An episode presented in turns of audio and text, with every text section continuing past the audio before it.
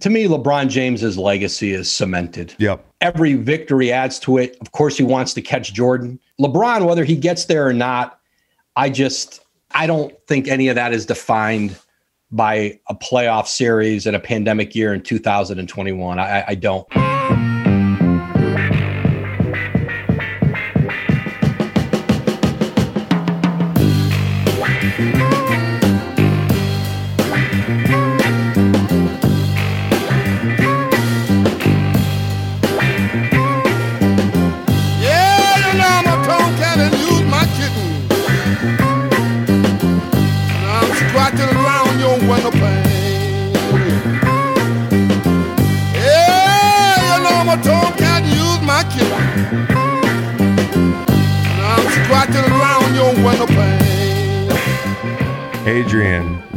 Wojnarowski. He's so famous, I got his name right because I'm really bad when the syllables go over like two or three. I struggle when we get into the four, uh, even sometimes in the ones. You said Bill Simmons has trouble pronounce, pronounce pronunciating. The, he has trouble with the pronunciation of uh, of whom? uh, everyone. Simmons can't pronounce names, and then so I will I will text Ryan He's and like me. "Dude, get a hold of your boy. He's not able to say names." And there's one in particular, Ma- Malik Monk down there in Charlotte.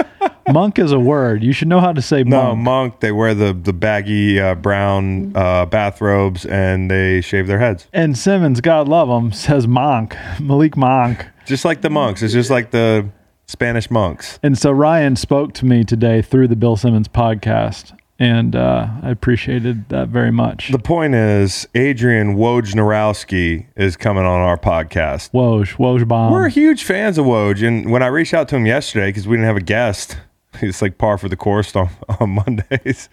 Well, I mean, what do you want? This booked out weeks in advance? no, I don't. Okay. I like to be able to adjust mid-flight, and the flight dictated that we have a killer NBA guest on, and so uh, we are taking flight, so to speak, with Woj today. We're not going to drop any bombs. He's not just, you don't know that. Remember? We don't know that. Yeah, with the whole like stick Yeah, around. with the, yeah. These, uh, these, Woj doesn't just broker information, Chris. He analyzes ball. I love the guy. Finger on the pulse of ball. Yes, the ball is just pulsating. And his fingers on it. He's, uh, he's the best. He's the best there is. Grateful, grateful for him. So he's going to drop a little, a little knowledge on us in a few. You want to say hello to the people out there? Bangor, Maine. Hello.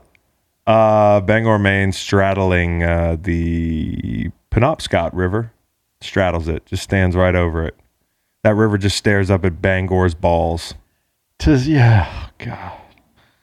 To say that I signed a contract, by the way. Were Hey. you, were you gonna? Well, I, I like to respect your process to break your own news. We should have had Woj break your Damn. fucking news, dude. Okay. We're idiots. Yeah, Macon signed.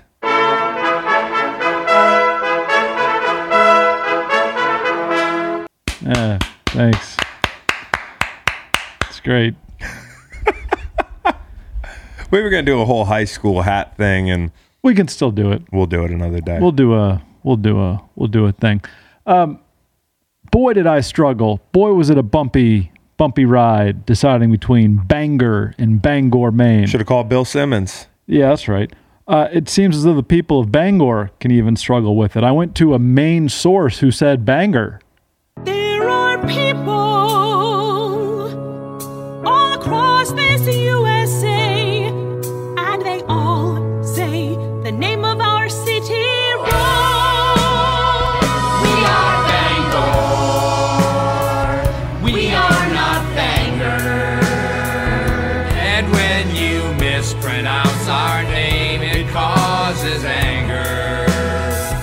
Hold on a second. I got a source for you. One of the only people I know from like New England proper. Okay. I'm Ryan. on the record though. I'm rolling with Bangor. Ryan Russillo. Okay, call Who- call his ass. Green Light Pod. I got a quick question. Me and Macon. Is it Bangor, Maine or Bangor, Maine? Yeah, hard OR. Hard OR, second syllable. Bangor. That's great. Would Bill Simmons have gotten that? Not if he was a wing that got like 23 minutes a game. Malik Monk, baby. Yeah. Malik Monk. Just like the monks, Bill. Hey, uh, thanks for that information, Ryan. We knew you'd have the right answer. yeah, Maine is a real weak spot for me, New England wise, but I feel good about it. So Well, good luck. Considering Good luck. geographically 90% of it, maybe brush up. You know, a lot of people don't know this, but a lot of towns in Vermont are named after Connecticut. And originally, uh, the people that were bounced from Connecticut went to southern Vermont. and it was Okay. New All right. Connecticut. Okay. So a lot of people, I know the Vermont history isn't offered at a lot of universities. Uh, He's on my corner. Being weird is my corner. Ivy. Get him off my a lot corner. of us kind of looked at it just as a colder UVA. Jeez. we were there. That's what we used to. We have T-shirts that say Public Ivy, and despite the lo- the loss to the Terps, Hmm. you know, I, Oh my God! Did you see that NBA news that just dropped? I didn't. You got to go check it out. Okay. See you guys. Take it easy. So it's Bangor. Macon just sniffed the marker. Why did you sniff that sharpie? oh, I can answer that. To get high. No, no, no. I'm wearing the shirt that smells bad. Oh, so you're trying to get the smell? Yes. Why'd you just get a new shirt? I don't. I don't. That's a good idea. But this is just like you know, New, new you have deal, a shirt. new deal, new shirt. Really? Anyways, we were talking about Bangor, Yeah. Hello. But there's been some discrepancy into how to pronounce the name. It's cleared up now. Yeah, Bangor. I think when you want to sound like you're some sort of aficionado on a place, you, you go with uh, an alternate pronunciation. But the folks in Bangor don't care for it when you say Bangor, Maine. It's Bangor, Maine. It's kind of the making of cities. Yeah, I guess so. Making to me, maybe it's the 34 years with it, seems very obvious. You know, it seems obvious to me there's an O in the word, so just sound it out. Bangor, Maine. Got some good news for you. okay. Really good news for you. On my end, Oh. uh, I haven't told you. Got some great news for you. It's about me. I haven't. Well, it's it's relevant to you. I haven't told you this, or maybe you did know this. Maybe you're the person who told me, but I forgot about it over the last month. Um, telephone company called. oh, fuck. They're burying the power lines. They're burying the telephone poles. Could be related to yours. I forgot about this. I don't know how I did. I didn't think of it the whole last week as you were lamenting all your your CenturyLink issue With my client, yes. with your client. They're actually burying the power lines power on lines. Redacted Street near my house, Bro, greatly improving my view shed. near my house two, near this client's house three, Dominion, the power company, is doing right by everyone. They they have come up with the modern day solution. Yeah, CenturyLink, on the other hand, is trying to use the 18th they're, century they're, solution the CenturyLink should go service the characters on Downton Abbey. to the 21st easy, to the 21st century problem of telephone lines that get knocked over by trees. Put them in the earth. CenturyLink is making people chug alcohol before uh, they amputate their limbs. They're, Exactly. they're burning witches at the stake. They're- Yes. you're smoking cigarettes. You're pregnant. What else are they doing? Yeah. They're not bathing. Dominion. It's today's power company. we made a touch of progress and we've um, gotten many more voices to to join the whatever the hell And listen, we talked about uh, CenturyLink about five, six days ago. We're not dead yet. No that's true So we got to keep talking about this until we get into the assassination zone. Layup line. I stay flossing in that candy paint, blowing dank, sipping drink. Flossin' by Mike Jones. mike Jones. Sort of mike, round- mike mike Who? who mike mike jones Do you remember the famous uh, football player Mike Jones? how could i forget I mean, how could we forget? I think i'm thinking of michael johnson No, I'm thinking of Mike Jones. Mike, there was a, you know, the funniest thing was I think there was a Michael Jackson or a Michael Johnson who played for the Browns around the same time. Yeah, There was Michael a very Jackson. fast Michael Jackson. Yeah. And then there was the Michael Johnson, which was confusing too because there are multiple Michael Johnsons, one being like one of the fastest guys in the world. Mike Jones, who Mike Jones. I had to mouth who so you would play along. And by the way, Flossin' is one of my favorite Mike Jones song. last time you flossed Uh man, it's been a couple weeks. yeah okay Uh, my teeth are crowded. You're on Not an a lot of room. Invisalign, I'm on. Invisalign, so it's just uh, under construction. You know, hey, this this on ramp is going to look a lot better in a year. Just pass it. Don't think of it for the next 34 weeks or whatever. Years 52. I'm a little ways into my Invisalign. Um, where I was Your your nice straight even teeth are gonna look great with that gum disease that you that you're working on. Haven't had gum disease? Yes, man. Flossing is overrated, not the song. Okay. Flossing. Um, Fletcher Cox texted me earlier, uh, no context picture of because he knows I like the song Flossing. Uh, his Sirius satellite radio playing said song. So I said, Hey, Fletch, that's our layup line today. Bang. Request from Fletcher Cox of sorts. Bangor. Um, we love Mike Jones. The football Mike Jones, where I was going, is the guy who made the stop on the one yard line Just came to me, in the yeah. Super Bowl. Yep. Um, that actually I hate Mike Jones respectfully because he he he kept my friend Jeff Fisher from getting a ring. Tennessee Titans. But people in St. Louis who I love probably love Mike Jones. In fact, I know they love Mike Jones because that was quite literally the tackle.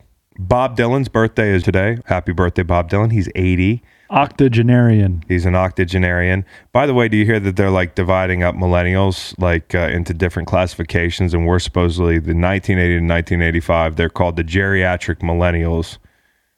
You've taken that word and really run with it with your just whole vibe. But geriatric millennials we're the ones that are like the glue of our workplaces and we drive success for this country I is what to, I read. I had to break this to you. I was born in the year 1986. Oh, I hate to hear that because you're just a regular millennial.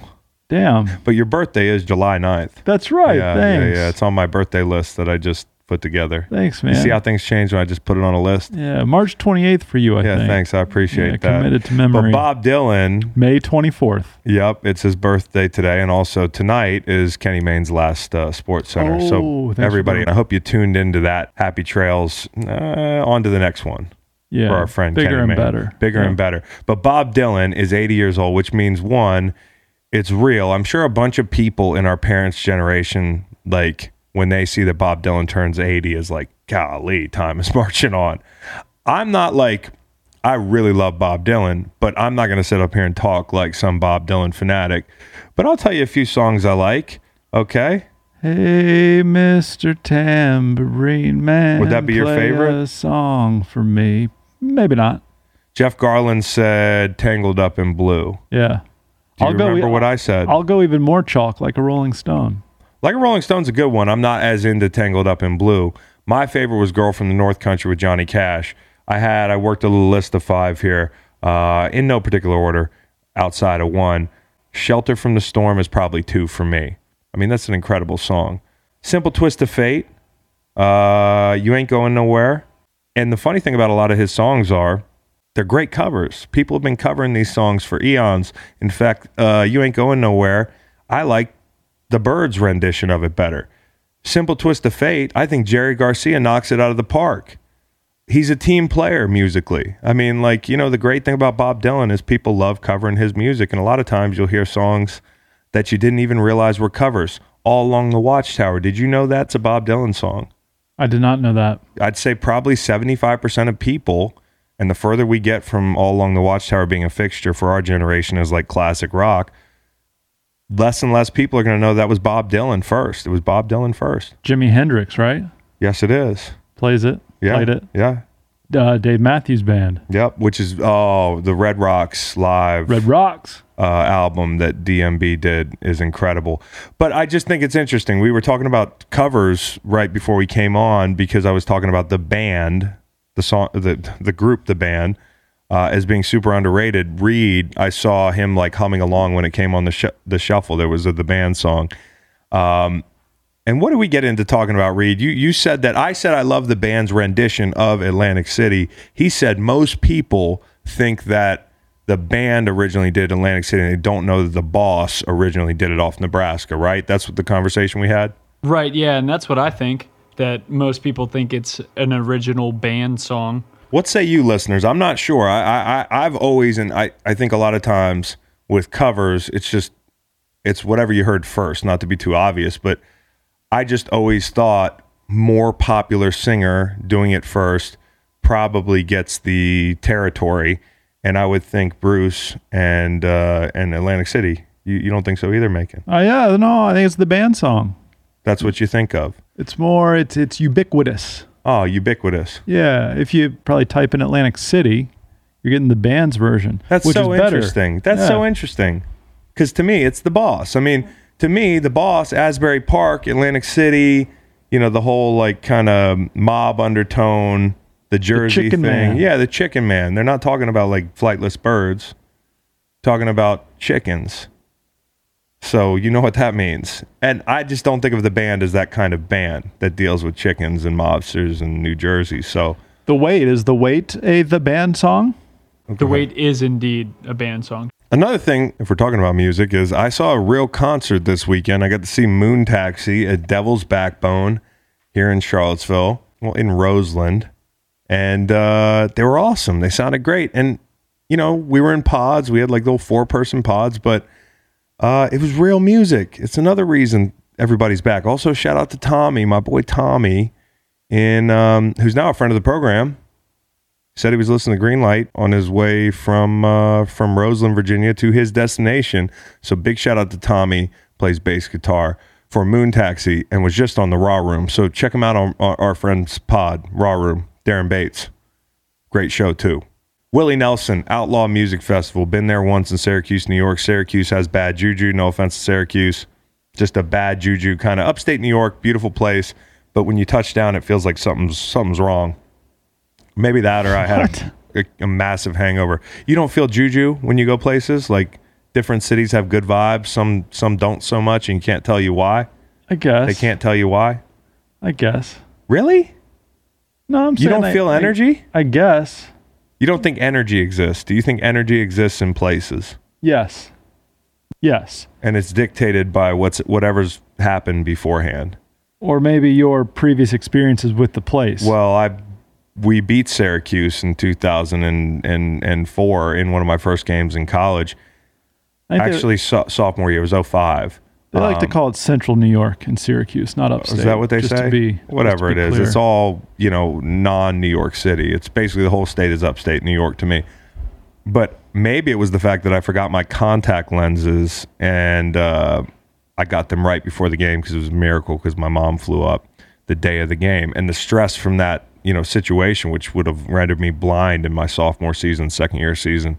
Maybe that's carried over. And when I went to a show in 2016 or 17 to see Willie and My Morning Jacket at Outlaw Fest in Syracuse, I was feeling the bad juju. I think if you're from Syracuse, you know what I'm talking about. The elephant in the room, the bad juju. What did y'all build that town over? Shout out Manlius, New York, Ed and Ellen Griffin. We can keep that moving. But Willie Nelson, uh, Outlaw Music Festival, it's he's back at it. He's 86. You talk about Bob Dylan's 80. Willie's 86, and he's still crushing it. I mean, Bob's still making music, but Willie was amazing when I saw him in Syracuse, and I went up there to see him and Jacket. I audibly gasped. Did I not when I saw the the outlaw? What I thought was the Outlaw Music Festival's lineup through and through. You did. I mean, you were like, "What? It's got to be my power lines." No, Telephone asshole. lines. Yeah, whatever. It's just your clients, anyways. Um, Chris Long, three tackles. Yeah, pretty good game too. Uh, you know, One who I- pass deflection. you know who I Sometimes that means you just you you, you, you don't get a good rush. You got blocked. I agree. I basically subtract that from my stat line. I don't want it. I mean, it might have been a stun or a jam or something, maybe a twist, but yeah, Yeah, you got your hand up and uh, where Al Groh just slanted me into three blockers in the A gap. I uh, Quinn Ojinnaka, who I played with in the pros, was the tackle opposite of me. He was older than me. He ended up being great guy, by the way, a pro wrestler. wow. Yeah, he's a pro wrestler now. He's down to like 230, veins everywhere. Used to be three plus bills. Tatted, yatted. Um, but, Biscuit threw three picks in that win. oh, why'd you have to bring that up? Well, be, hey, power through. It's it's sometimes, Chris, if you learn to use the adversity right, it can buy you a ticket to a place you, you couldn't have gone to any other way. Apply that to a real estate situation that you've been involved in. Sure, sure. Multiple bid situation. You get beat out. Cash is king. We have a financed offer. You lose out on the house. Oh, next day, bangarang, the house on two and a half acres comes available. We wanted more space. We wanted to spread out. We have two dogs. We have two kids. Thank God we didn't get the one beforehand. This seller likes what uh, we have to offer. They're they're wanting to they're wanting to accept a finance bid because they uh, once upon a time were in the shoes of the uh, the uh, aforementioned. the aforementioned home buyers with the financed offer. Man, hey, did listen, you just black out? You weren't even looking at anybody. You just, you know, I could tell that somebody's like really either knowledgeable or into what they're talking about as they just look around the room. yeah. If you ever want to impress somebody, I just can't focus on one thing. So I hope they'll think I'm smart. I just can't focus. But if you ever want to impress somebody, just look around the room while you're talking. Coach Mendenhall looks straight up, which I think is kind of cool. I haven't tried to apply it, but he won't look at you. He'll just look straight up to the sky or the ceiling. I like what he's doing, but I would say like look around. Just look around a lot. And what was I doing? I was You just, were just staring at the floor. yeah. I don't know. What like I you were at. conjuring up real estate uh, hypotheticals from under the rug. So let me read you the Willie Nelson lineup as I thought it was. Like I thought these motherfuckers were all on one big luxurious bus. Willie Nelson, Chris Stapleton, Sturgill Simpson, Government Mule, Avett Brothers, Nathaniel Rateliff, Ryan Bingham, Margo Price. I mean, like the list goes on. A lot of great artists. I would think, uh, you know, I would expect nothing less from Willie Nelson, especially the, the respect that he demands. And also, when you're 86, you don't know like which year he's going to be like, yeah, I don't feel like touring anymore. So for these artists, it's a it's a chance to be a part of history and to tour with one of their idols. Chris Stapleton's at only the opening date in Texas, but in Virginia Beach, going to have Sturgill, Government Mule too many concerts in September. Too much jacket, too much Bonnaroo, too much Willie Nelson. Good problem to have because, Yeah. as we might have seen over the weekend, things are turning. At least Things in the turning. sports world, things are turning. Which is you just did a great segue, a segue into the housekeeping section of the pod. The good, bad, and the ugly. Something I made up out of nowhere.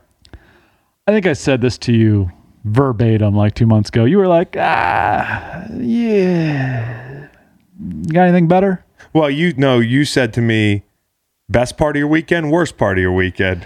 Because it's just I- it needed a rebrand. Dude. I don't think you c- could comprehend the good, bad, and ugly. Now I know that you can. it's great It's quicker to say. because good, bad, and ugly is better than best and worst. Thank you. It is. Yeah, thank you. You're welcome. Couple Uh, you see how I flipped that bird? Um, good, bad, ugly. Okay. It had it all this weekend. The good, first and foremost, as far as sports are concerned, and there's no end to the pandemic. I mean, as like I hate to tell you, a lot of people are still struggling. Uh, a lot of people don't have vaccines. We're going to be dealing with the ramifications of this for a while. As you know, you don't have to be a doctor, a freaking doctor, to know that. Well, you know how we get flu shots every year. Like this virus is is is here to stay. Yep, it's here to stay. But the pandemic, as we knew it from a sports standpoint, I think is at the very least like down the home stretch.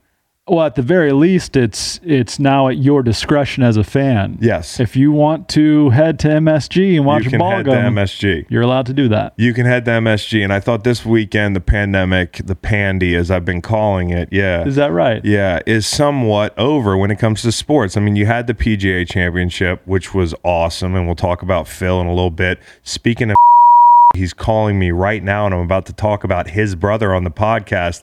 Is that incredible? This has been happening to me a lot lately. Our friend aka is calling me right now. His brother this weekend put $50 down on Phil Mickelson to win the PGA Tour Championship at Kiawah Island Wow. in a simple twist of fate. Or on a Saturday or a He, Sunday. he bet this on like a Thursday. okay. Simple twist of fate. Phil Mickelson is is back in like you know early 2000s form, and he is I guess leading going into Sunday. Mm-hmm. Looking svelte. Yeah. So brother, he takes this bet and he goes fishing. And he decides I don't want anybody to call me. I don't want to know what's going on. I have a chance to win fifteen thousand dollars On 50 chickens? on 50 chickens, 15,000 chickens. Yeah. So my man goes fishing rather than watch the tournament on Sunday. If you're holding 50 chickens that could turn into 15K, you need to get into gambling. yeah. what are you doing that Sunday? Are you going fishing like this lad did? Actually, yes. My version of that is fantasy football, where the stakes are, depending on how you look at it, greater or lesser.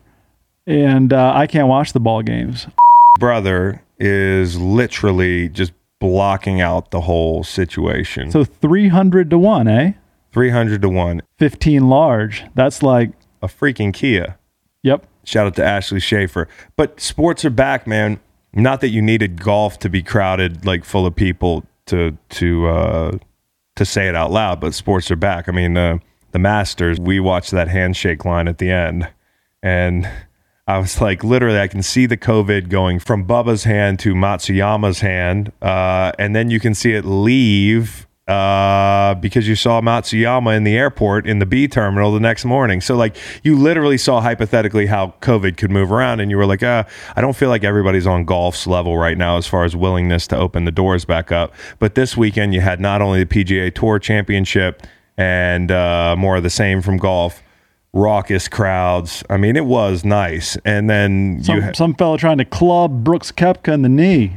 Nancy that? Kerrigan situation. See, shouldn't we call that like a Tonya Harding situation? I understand you're the victim. The victim. But we should probably associate it with the. With and do you feel like most people do the Nancy Kerrigan thing? I think so. That's interesting. Yeah, It's a thought. because like he got Nancy Kerrigan, Yeah, you're right. but really he got Tonya Harding. Yeah, you're right. Yeah, let's work on that, society. Well, I didn't see it because I, me caring about golf like a ton, lasted as long as the uh, the Masters did. I was watching it as landscape porn. I realized You and Kia my, was gorgeous, you and my daughter both. what I was mostly doing was watching basketball, and I was watching Madison Square Garden, the mecca of of basketball in my eyes. Um, as a Knicks fan, I'm biased, but maybe in all of sports, when you think about stadiums and arenas that are going to be here after we're gone, that are really actually ancient even right now. I, I have a hard time imagining Madison Square Garden ever being leveled you know, ever being rebuilt upon. I, I could see it being improved upon, but I can't see it like being knocked down and then putting up a new MSG, like a Soldier Field type situation. I think you brought up a Fenway Park situation. Because there was talk of New Fenway back when we were, I don't know, in high school or so. And thankfully, it didn't happen. We've got enough new stadiums. There are not enough MSGs. And to see that building full of fans, not only like out of the pandemic, but also with this long drought the Knicks have had, was really special. And it was undeniable to anybody watching. And for people to say the Knicks aren't popular, like scroll through your Twitter yesterday. You'd either think we had a bunch of new Knicks fans, and yes, I'm being protective, like, uh, you know, that was my favorite team, and I don't want to see a bunch of fucking dorky millennials like hopping on the bandwagon now, like young, like millennials, not geriatric millennials like me. I'm just not excited about that element of it, but everything else is so exciting right now when it comes to being a Knicks fan and really being a sports fan. That was loud. There was a moment in that game where Julius Randle hit a three and you thought he was breaking that cold spell that lasted like probably 90 minutes after the game. They're trading fucking threes. It was like watching Western Conference basketball five, seven years ago. It was that that quality of offensive basketball, and people were freaking out. And I didn't like the way it ended, of course, but you had to be happy with sports this weekend. Sports were back, and it felt good, and it was sudden. Like it just kind of happened. That was the good of the weekend for me. Couldn't agree more. It was like a switch was flipped. I didn't I didn't realize that the uh, czar of sports determined that the uh, weekend before Memorial Day weekend was the time, but apparently we're here. it's been like a long year and from the downs of you know think bills titans you know think like it was monday night and it should have been it was supposed to be like thursday night and half the team had Oh, to hadn't yeah. practiced and you were like this is the way sports are going to be the next four years or something you know to the the dodger guy with covid running out of the the dugout to take the picture and everybody's like what the hell is going on here to missing March Madness, which was probably the most hopeless time as a sports fan, is when they canceled that thing and they just they did not ease us into the pandemic.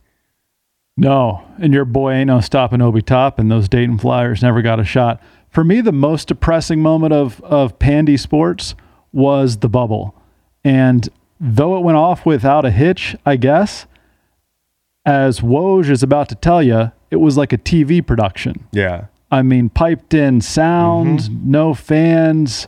You're on lockdown in Walt Disney World. It was just all gross for me. And now you're seeing that uh, without a controlled environment, uh, LeBron James and Anthony Davis can't win anything. Go Suns. Uh, and if you hate the Lakers, it's been a good weekend too. But you're right. That was different. I just wouldn't say it was my low point. To me, I actually looked at it a different way, and I'm not being like a dick, but like as an athlete, as a pro athlete, I just look at it through a lens of, okay, these guys are out here. This is like they're doing an incredible service. And as a consumer, yeah, it could suck, but the the athlete part of me definitely bled into my memory of that. Like think about the eeriness of we talked to Danny Green on the podcast about this of like when the lights go out, the noise stops, and you walk out of that that building uh, and you look back at it and you just played the biggest game of your life and the building's like this off pink stucco and it's like probably smells like shit and you probably exit the side door and you can smell the dumpsters in the dead of summer and you walk back to your Disney World suite. It's just a weird situation. It was like the most fucked up high stakes AAU tournament of all time. As an athlete, I thought about all that and was just like, this is really cool. And it's also something where they lifted people up when we needed it. We really needed something at that point, like in the dead of summer, and they did it. But you're right. I thought it was a big deal. I thought it was a bigger deal than it ended up being.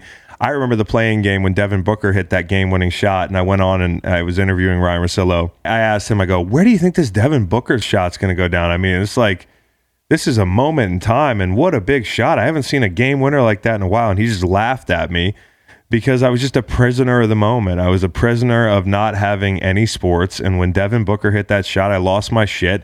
And now I don't, to prove his point, I don't even remember what it looks like. I don't remember what that shot looks like. He ended up on the ground. I don't remember anything else. Me neither. So, yeah, there was a blur. And I think we'll always look back on it and say, not the best moment, but one that we needed. Now, the bad of the uh, Fuck the Trae weekend Young. was yeah Trae Young reminding uh, everybody that in a sense we're still the Knicks. Yeah. I mean, to climb that hill, to have that raucous crowd, to trade buckets with a really exciting Hawks team, to go down to the wire and look like you're going to win it, and Trae Young to hit that shot. And by the way, can we get somebody that can guard Trae Young out there on the court in the final seconds? And can we get an inbound pass that's actually going to lead to a shot That was rough. with the game on the line? I mean, I don't want to rant too much about the Knicks, but Beca- and because Thibs the guy, you know? he is the guy. He's the reason they're there. And so, like, you know, I'm just like, come on, man. We're better than this. That was the bad of the weekend. For sure, that was the bad. The bad for me that was not sports related, my wife is now full on sleepwalker. Oh boy. Oh, yeah. She just walks in her sleep. It looks about how it sounds. Well, I've heard this before, but now what is it? More consistent? It's more dangerous? well, I just I just get more brazen. Um, you know, first a few nights ago, I'm on the toilet at one in the morning trying to, you know, do my business. I'll leave it there, and I hear footsteps, and the door just swings open, and I get hit in the side of the head with a roll of toilet paper. Yeah, thought you needed this. As she's sleepwalking. She's asleep. You called me. You told me you needed toilet paper. She hit me with the toilet paper. I couldn't convince her that I did not tell her I needed toilet paper. And could you please shut the door? so you're told not to wake up a sleepwalker. Actually, you know what's funny? I wasn't taking a, a two. I was doing exactly what I've talked about on this pod. I was sitting clothed on top of the toilet doing work at one in the morning, Having some alone time. just having some alone time.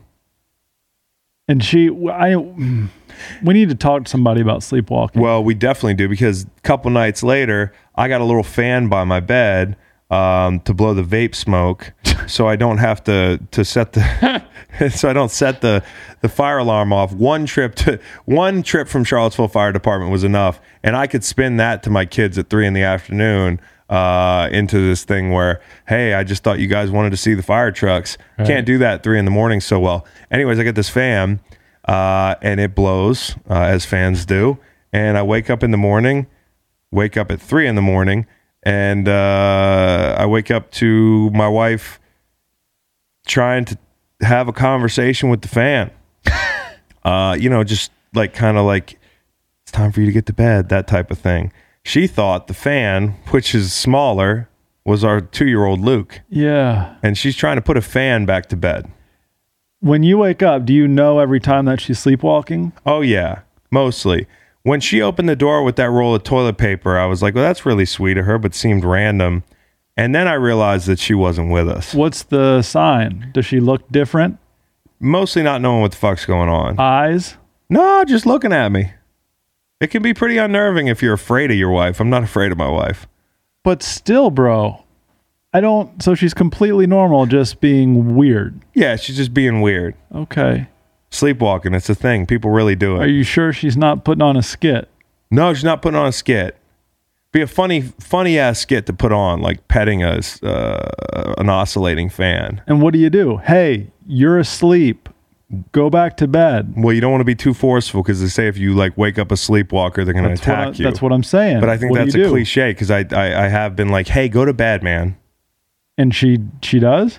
Well, it might take her three three or four prompts to realize that she's not a hundred percent. And so then she wakes up and goes back Well, to bed. she'll be like, she'll kind of all of a sudden, you'll see like a little bit of acknowledgement in her eyes. Um, maybe not so much as like my bad, but like, fuck, I'm walking while I'm asleep again, and then it's like, good night, babe. okay. Yeah, it doesn't happen every night. I don't want to make her out to be like, uh, I don't know who, what notable figure walks walks in their sleep. Mike Birbiglia. Oh no, it's not like she's the people in Step Brothers. Right. Step Brothers like would have microwaving cushions and shit. No, she's not violent. She doesn't do anything that's really harmful. She just pets oscillating fans and makes sure I'm loaded up on TP and sometimes asks me where the kids are. It's like three, four in the morning. Why is he in the room? It can be creepy, Yeah. But she's hot and she's really sweet and she's a great mother and she's like my best friend. So if that's in the in the in the minuses, Right. that's the worst And once- worst thing. and and and when she does, you know, accidentally shaves your head off while she's sleepwalking, No big deal no big deal. because I have Invisalign now and I'll look good whatever you throw up on top. Gonna have a smile like Lane Johnson. The ugly. that wasn't a segue with intention. Oh, The ugly, the Blues lost. That was ugly. Series was over before it started. Clean sweep. shoot. Reed's Colorado Avalanche. Go Avs, like I like to say. bunch of hippies. That was depressing, but we got a we got a ship in our back pocket. And then the Cowboys are having an ugly Monday.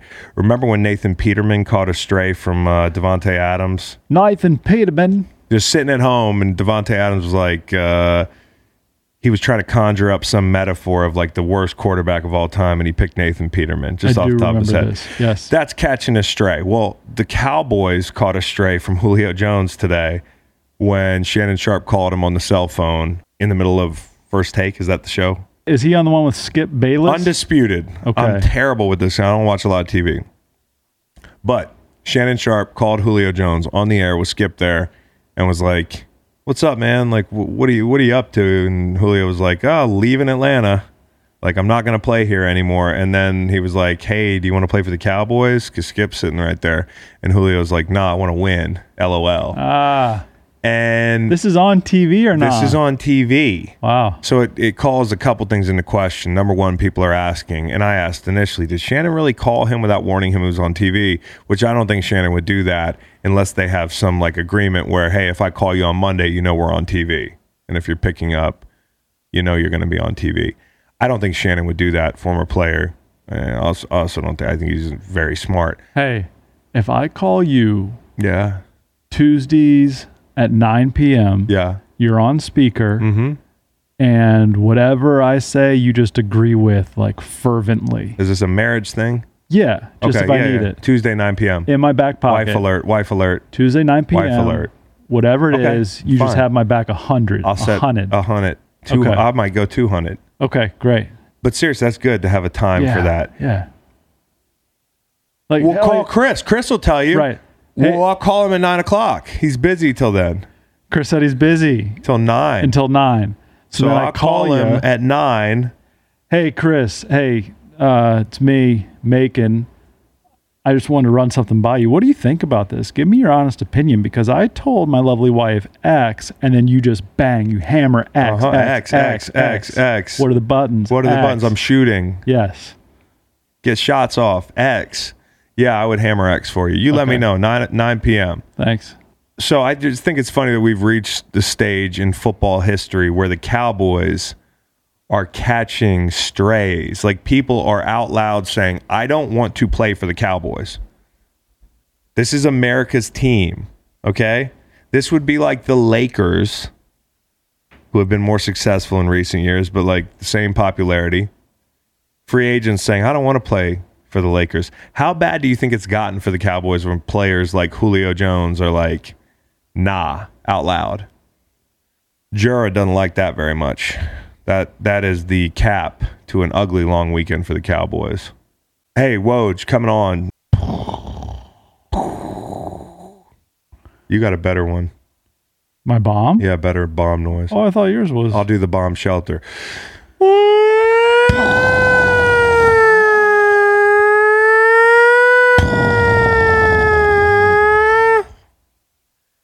Woj bomb coming at us. Hey, I do want to talk about the Lakers game though, and we're gonna bring that up with Woj. I hate the Lakers so much, like historically, that I it's bleeding into my perception of LeBron, and I hate that because I'm always such a big LeBron defender and all that stuff. But I, a lot of people are talking about how long he stayed on the ground, and a lot of people are talking about some of the theatrics with the eye, and I'm buying into some of that. I mean, I'm not hating on LeBron. I love LeBron, but this shit is a little bit much. Kevin Durant, I love Kevin Durant. Kevin Durant to me, like people, whenever I'm like, no, Kevin Durant's like one of my favorite players. I just like his mentality, and people are like, what? He has a burner. Okay, he has a burner, but like he's literally 180 pounds, 6'9. And he hit the fucking deck like he fell out of a three story building uh, onto hardwood the other day and just popped up. His eyes didn't even change. Like he just was like, like real calm, almost mad. Like I'm gonna go into the next. And I'm not questioning people's injuries. I mean, fucking basketball players, they generally stay down longer than football players and all that stuff. And baseball players, the toughest sport. But it was a little much, I do think. And uh, also, the Lakers are not sorry. Maybe I'm just not that good of a basketball fan, but we, uh, if Lakers fans are trying to sell me on this thing, or like LeBron fans are trying to sell me on this thing that it's just him, I'm not buying it. Not buying it. By the way, speaking of why I'm not buying it, I mean, you've got like role players like Andre Drummond, not to mention a Batman and or a Robin, depending on how you want to look at it, and AD. You've got Montrezl Harrell just showing up. If you haven't watched a Lakers game all year, you're like, oh, these motherfuckers are on this team. Like, I know they're not pieces, pieces, but this is not a bad team. This is a good team. Schroeder, Schrader, Schroeder. Schroeder. You were option get there. C Yeah. names. And by names, I mean I can't pronounce them, but there are names on this team too. Listen, good team, not buying the uh, woe is me thing. Not if they lose. I don't want to hear the woe is me thing from, listen, arguing about basketball is American as apple pie. Arguing about GOAT conversations, and I'll ask Woj about it. I don't know if he thinks it, it matters as much as I do.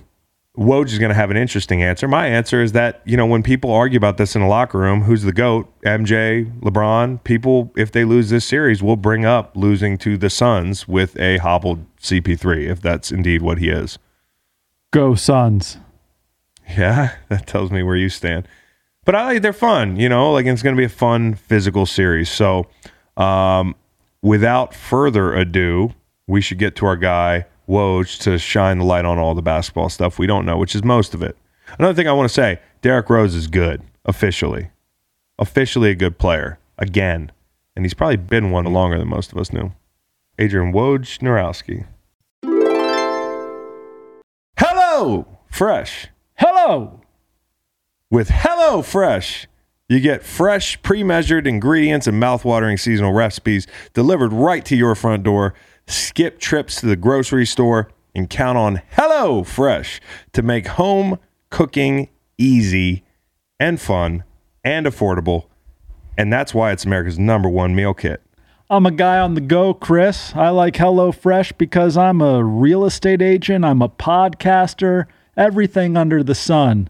My friend, we're talking about meals ready in 20 minutes or less, lightning fast recipes and quick breakfasts and lunches, perfect for my busy schedule. And I love fresh food. With HelloFresh, and I mean it's right there in the name, for goodness sake, uh, all the ingredients are sourced directly from growers and delivered from the farm to your front door in under a week. And we both love how HelloFresh makes it easy to see the nutritional value of the meals we're eating because, as the people know, you've become my trainer slash health guru. That's right, Macon. We're on the road up from six foot four, 162 pounds, and HelloFresh is helping us get you to respectable measurements. Go to HelloFresh.com slash Greenlight12 and use code Greenlight12 for 12 free meals, including free shipping. That's HelloFresh.com slash Greenlight12, promo code Greenlight12 for 12 free meals, including free shipping. HelloFresh, America's number one meal kit. How about that? We do ad reads as a as a freaking team. It's oh, What, what, hey, I really there's a few teachers I'd like to call up and tell them we're we're making money off ad reads together. Hmm. They thought we'd never. Well, they thought you would amount to something. Maybe me not so much. Look at us hmm. now. noodle soup. You know the Friends episode where Joey can't say mmm soup. He just says mmm noodle soup. Never watch Friends. That's a good one. Well, I gotta say, this was a big surprise, a pleasant surprise to be able to get Woj here. I mean, like center of the basketball universe, as far as I'm concerned. A Woj bomb of your own, really, to pull Woj. This is a, this is a long bomb. yeah. This is a long bomb. Woj, how you doing, man? I- I'm great. I'm great, guys. Thanks for having me. Oh, thanks for coming on, man. Uh, first things first, we had the play-in thing. You say what? Did it work out well? Did it go swimmingly for the NBA? Yeah, I think it. I think it worked out great. Partly because they had LeBron James and Steph Curry in the play-in.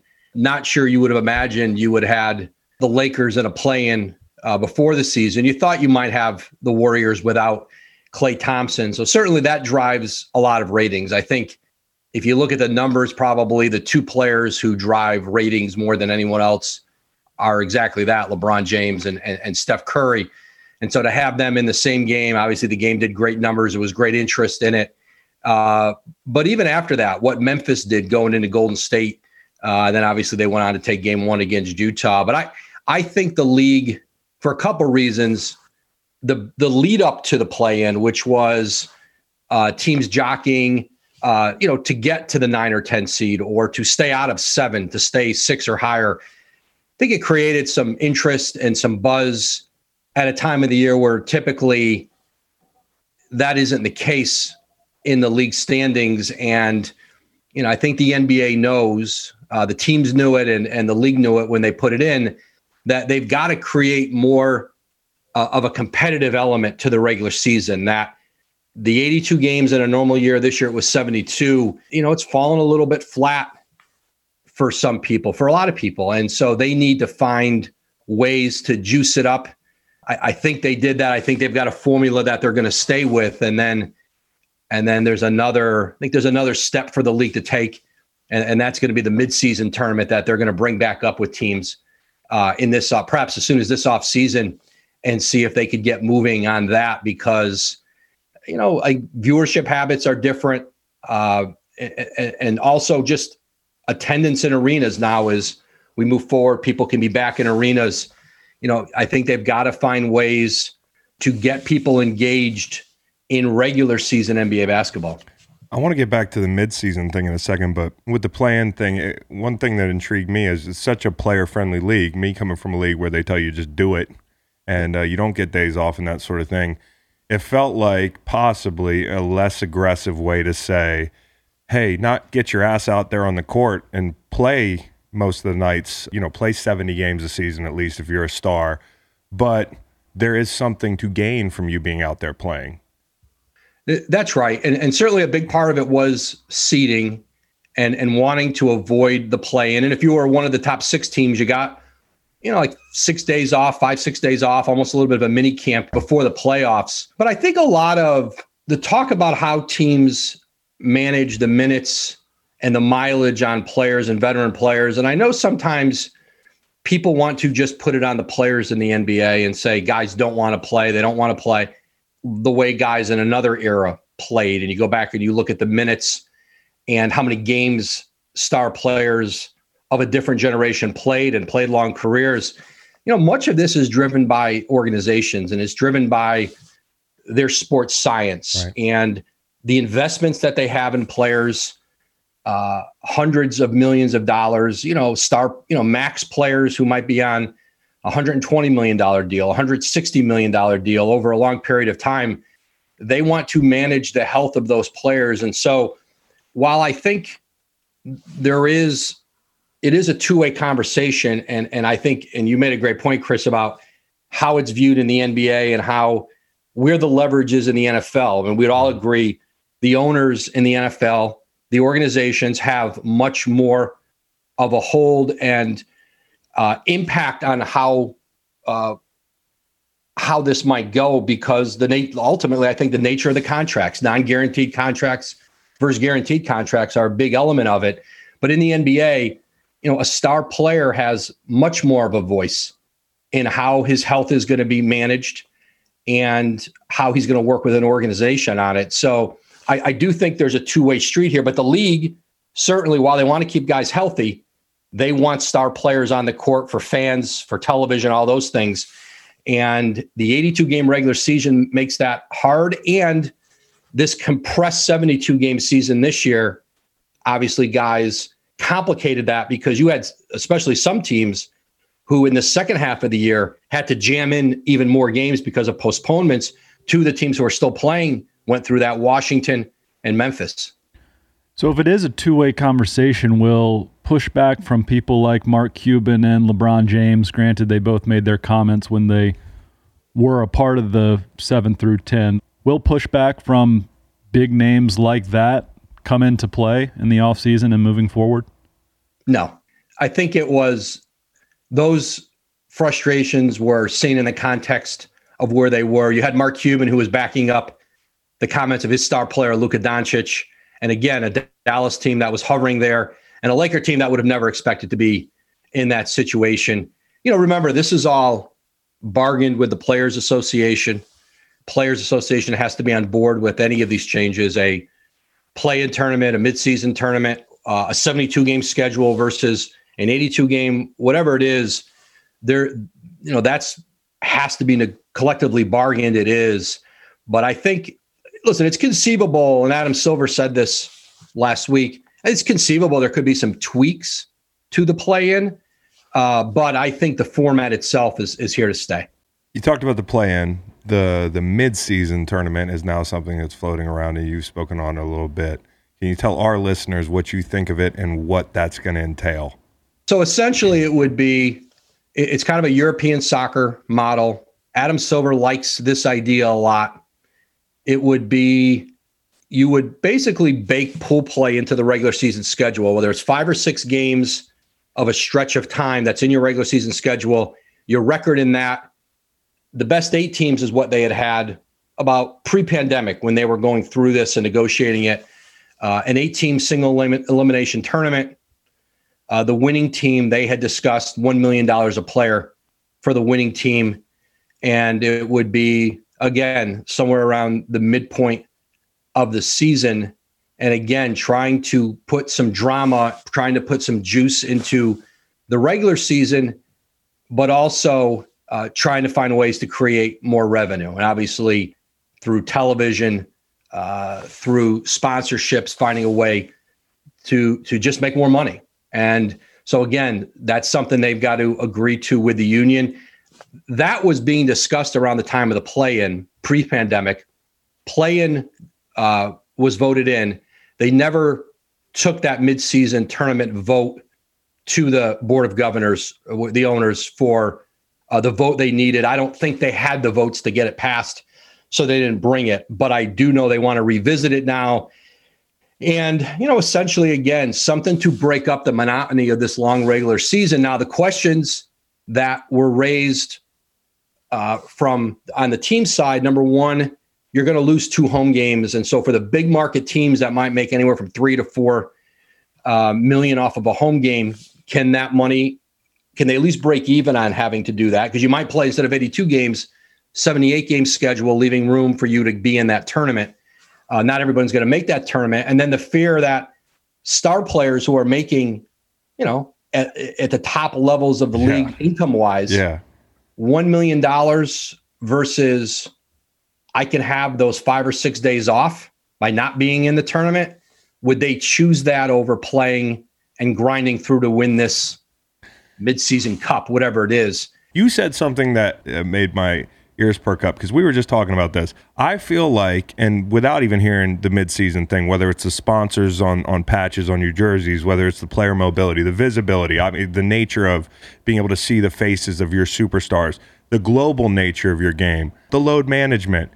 It's not a fuck you American fans like football fans that also watch basketball, but it is like some acknowledgement that our game is more global than it's American and we're going to look more like some of the most famous successful leagues around the globe and that happens to look like soccer to me. Do you ever pick up on that outside of the midseason? Yeah, and I think uh, you know, but with the midseason, you're right, Chris, and I think again that's something Adam Silver was drawn to and how that worked, uh, the success that uh, they've had with it in Europe, but it's foreign to the thinking of this league. It just doesn't. How do you create value for a midseason tournament? What does that mean to anybody? It might have more value to younger, up and coming teams. Certainly, a team that's defending its championship or a team that really believes it's a it's a championship contender. Is it going to have as much value than as opposed to like let's take this Memphis team right now? You know, would that be a team that would say, hey, we like this has value for us to grind through, win it? You know, Ja Morant, your best player, he's not on a max contract yet. That's mm. Jaren Jackson Jr. You'd say, hey, that's a team there that would be motivated. I always thought that, especially with the midseason tournament, that it would behoove Adam Silver to get the best 25 and under players in the league and get them into bring them into New York when the mm. teams come through or go spend time with them and and really sell them on the idea that for the future of this league for the salaries that you want to see continue to increase and for allowing for the fact that viewership habits are changing and we just can't keep it the way it was. And uh, accept that like this cash cow is going to just continue uh, to pour money into the league that we need you guys. Now the guys who are the 30 something mvps and who you know who might be on their last deal or second to last deal maybe it means less to them but i think the younger players to, to really sell those guys sell their agents on the importance for the future of the league to to be committed to it, to talk it up. Because yeah. the worst thing you can have as a league is to have your best players with something like this come kind of shrug their shoulders about it. Because if I'm a fan and I hear guys going, Well, I don't really care about this. Yeah. Well, why should I care about it? And sometimes we get that with the regular season where you have teams sitting guys and we're not playing back to backs. And if I'm a fan and I'm going to a game and you're telling me like this game doesn't mean much to you. Why do you why would I buy a ticket for a game or a stretch of games you keep telling me doesn't mean that much? And I think that is a a narrative, a reality that that the NBA's got to address and change. And ultimately, you need your star players selling that. It doesn't matter what Adam Silver's saying or, or or anybody else. It's it's it's a players' league, and I think they've got to be invested and believe in the reasons why you're doing the thing. And because you've given them the freedom to speak their minds to a degree, uh, Draymond would probably think otherwise. But like the players are going to speak out on things that are interesting to them and not. And whereas the NFL, it might be more like, hey, we just push the propaganda that this stretch means something to us. And I think that's probably considerations. What do guys say when they go up and they talk and you know to our fan base? So you got to have the buy-in. Like yeah. that, that makes perfect sense. MSG last night I kind of thought of it as like, hey, this is the pandemic is not over. But for sports fans, this was with the PGA championship. And then me being a long suffering Knicks fan, you see on the laptop here. so maybe I'm biased, but I felt I'm getting chills thinking about last night. It was sports.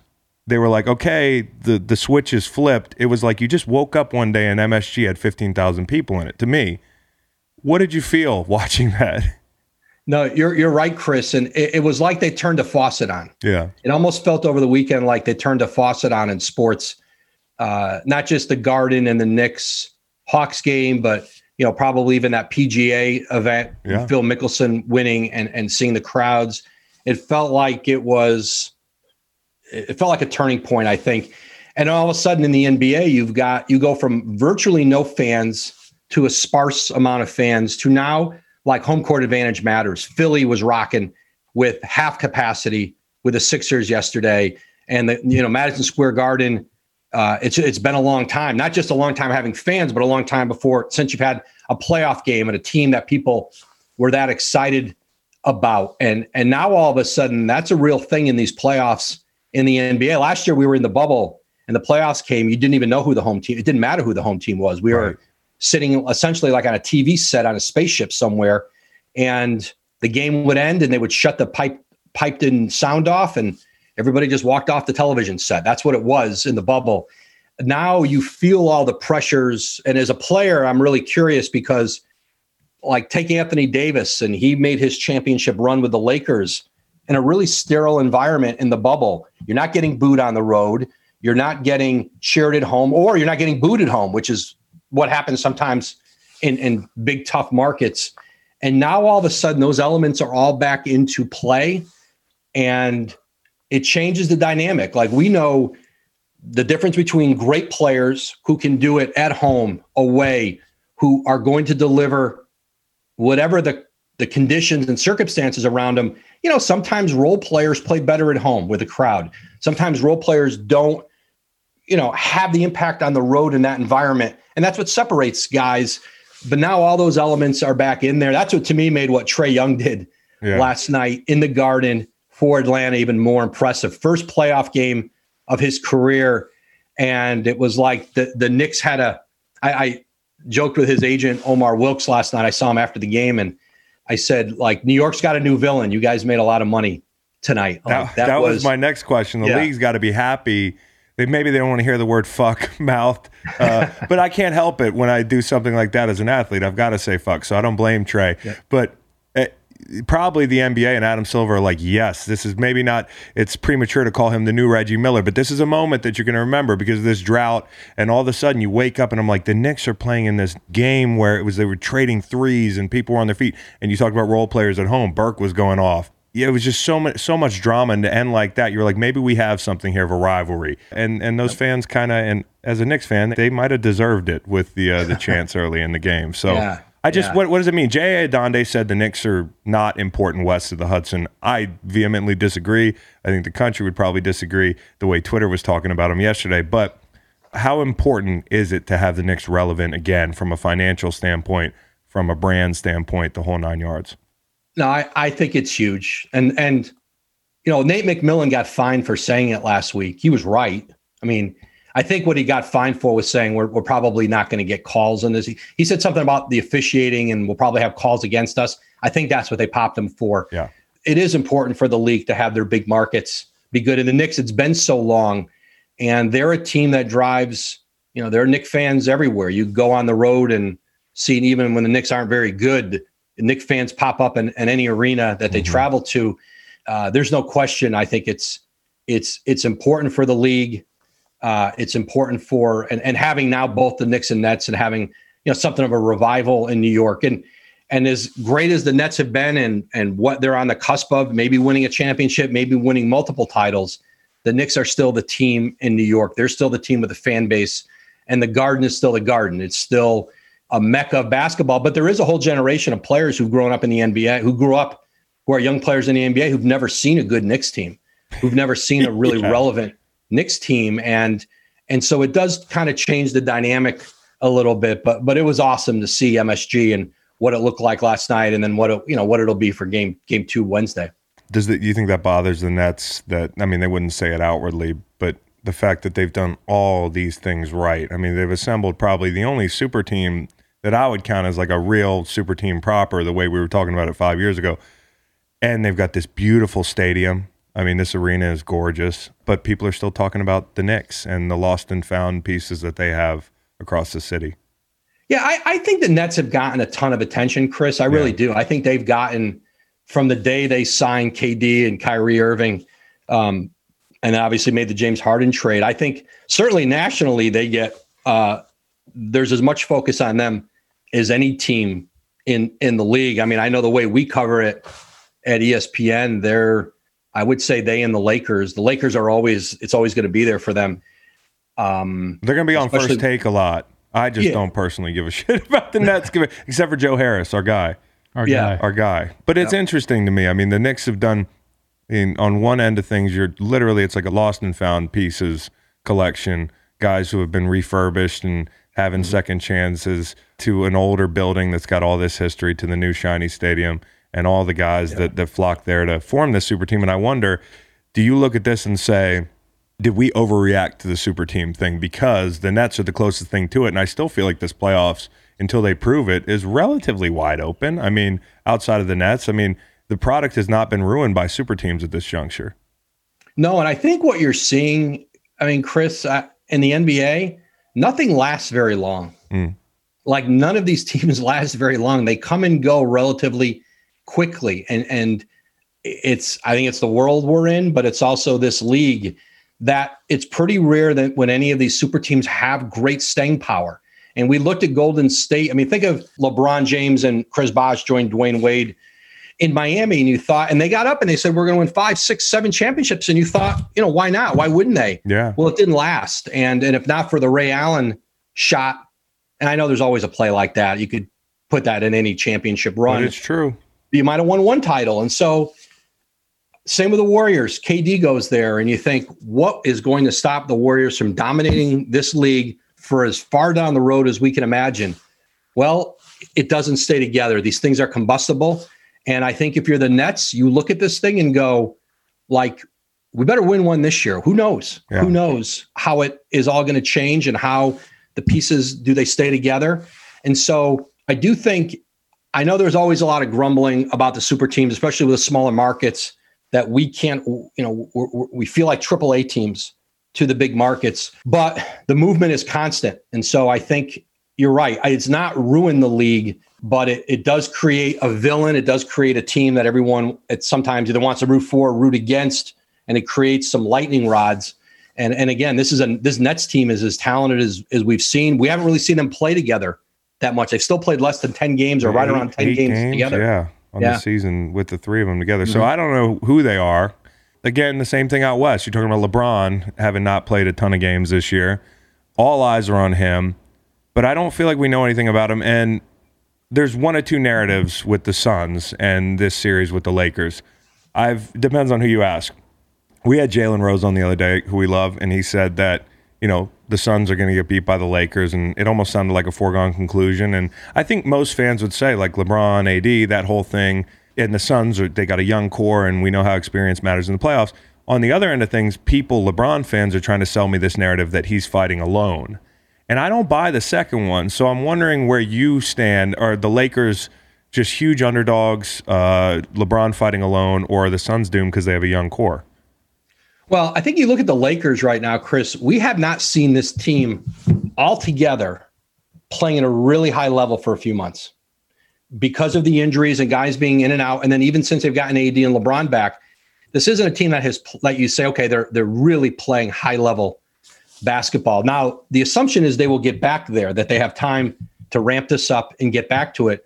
But in this series against Phoenix, who again, what you hold against Phoenix is they just have a bunch of young guys who don't have playoff experience and and there's almost an assumption you need veterans you you need your core guys to be you know playoff veterans to win and you watch those guys in game 1 and Devin Booker look like just like Trae Young they look like they've, they've those did not look like playoff debuts for those two players and, and obviously the you know Chris Paul who's been in a million of these Right. fights in in the west in the west through his career um this is uh a very well coached team. Monty Williams was the coaches uh, association coach of the year. He has impacted that team in a huge way, as has Chris Paul. But they're talented and they're athletic, and they can play you a few different ways. They check a lot of boxes and they've got depth. And so the idea that the Lakers can win this series by doing anything but playing like extremely well, they're, they're not going to. Now, their best might still be better than Phoenix's. We haven't seen the Lakers' best in a while, and I think Right. that's what gives you some concern about their ability to get back there this quickly. I hate using the word legacy. I'm gonna do it. I hate when people say I hate to do this, but I'm gonna do it. I'm gonna do it. LeBron legacy.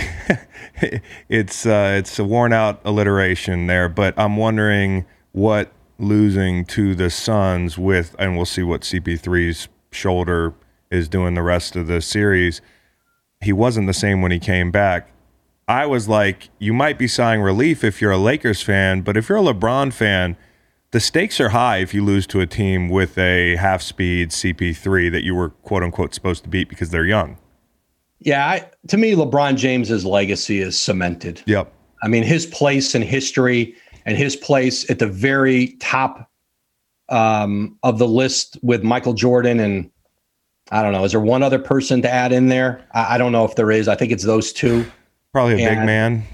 Yeah, Some like, people might it- say Bill Russell just off the, but like, yeah, I- Bill you know, Russell, Kareem Abdul-Jabbar. Yeah, I always feel like Kareem gets left out in this He does. conversation when you think of, of of dominance, of winning, of doing it like LeBron's done it over a very long, long career. I mean, Kareem was winning titles and scoring 20 and 10 at 38 years old. But listen, every victory adds to it. Of course, he wants to catch Jordan Yeah. and, and the championships. I remember how badly Kobe wanted to catch Michael's six, and he knew that winning that title that put you in the conversation uh, by getting to six. He didn't get there. LeBron, whether he gets there or not, I, I don't think any of that is defined by a playoff series in a pandemic year in 2021. I, I don't. I think he adds to it by winning, but I don't imagine like all of a sudden we pull something from this if he doesn't do it. He's done too much.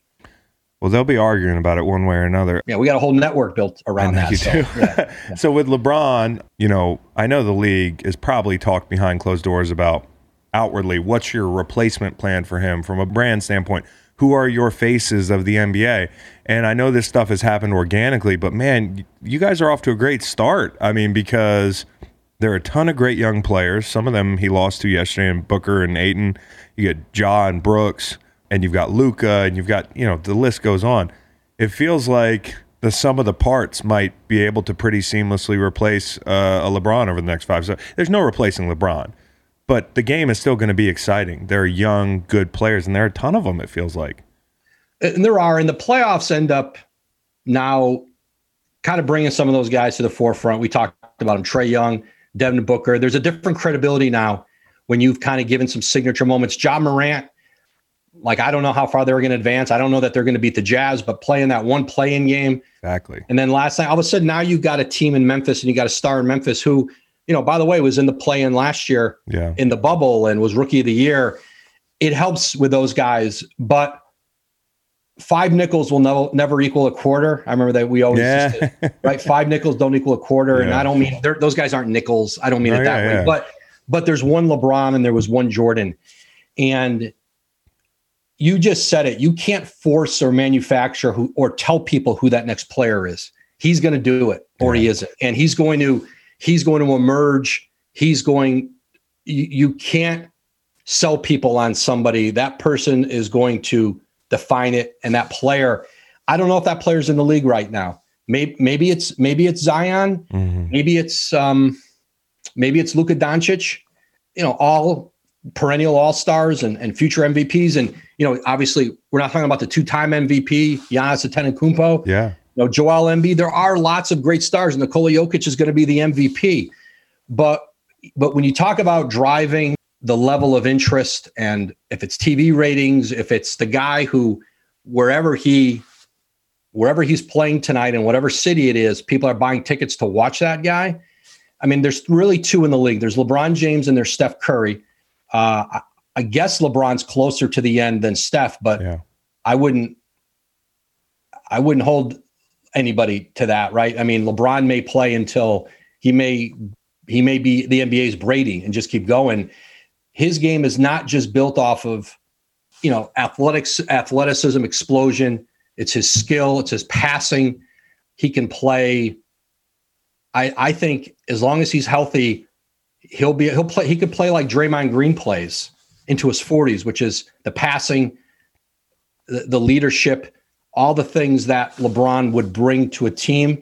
He he could keep going, but at some point you're not you're not going to be the best player in the league anymore. You're not going to be first or second, maybe even the third team all NBA. And then it'll be a question of how long he wants to do that. Right, But- where somebody else might want to play 30 years because but for him it's like I don't want to I don't want to regress the yeah. mean. Does he so want to be that guy in the NBA? Yeah, and you will see a different like LeBron game, which is almost like an interesting bonus. How does he mold his game into his 40s if he does the Brady thing?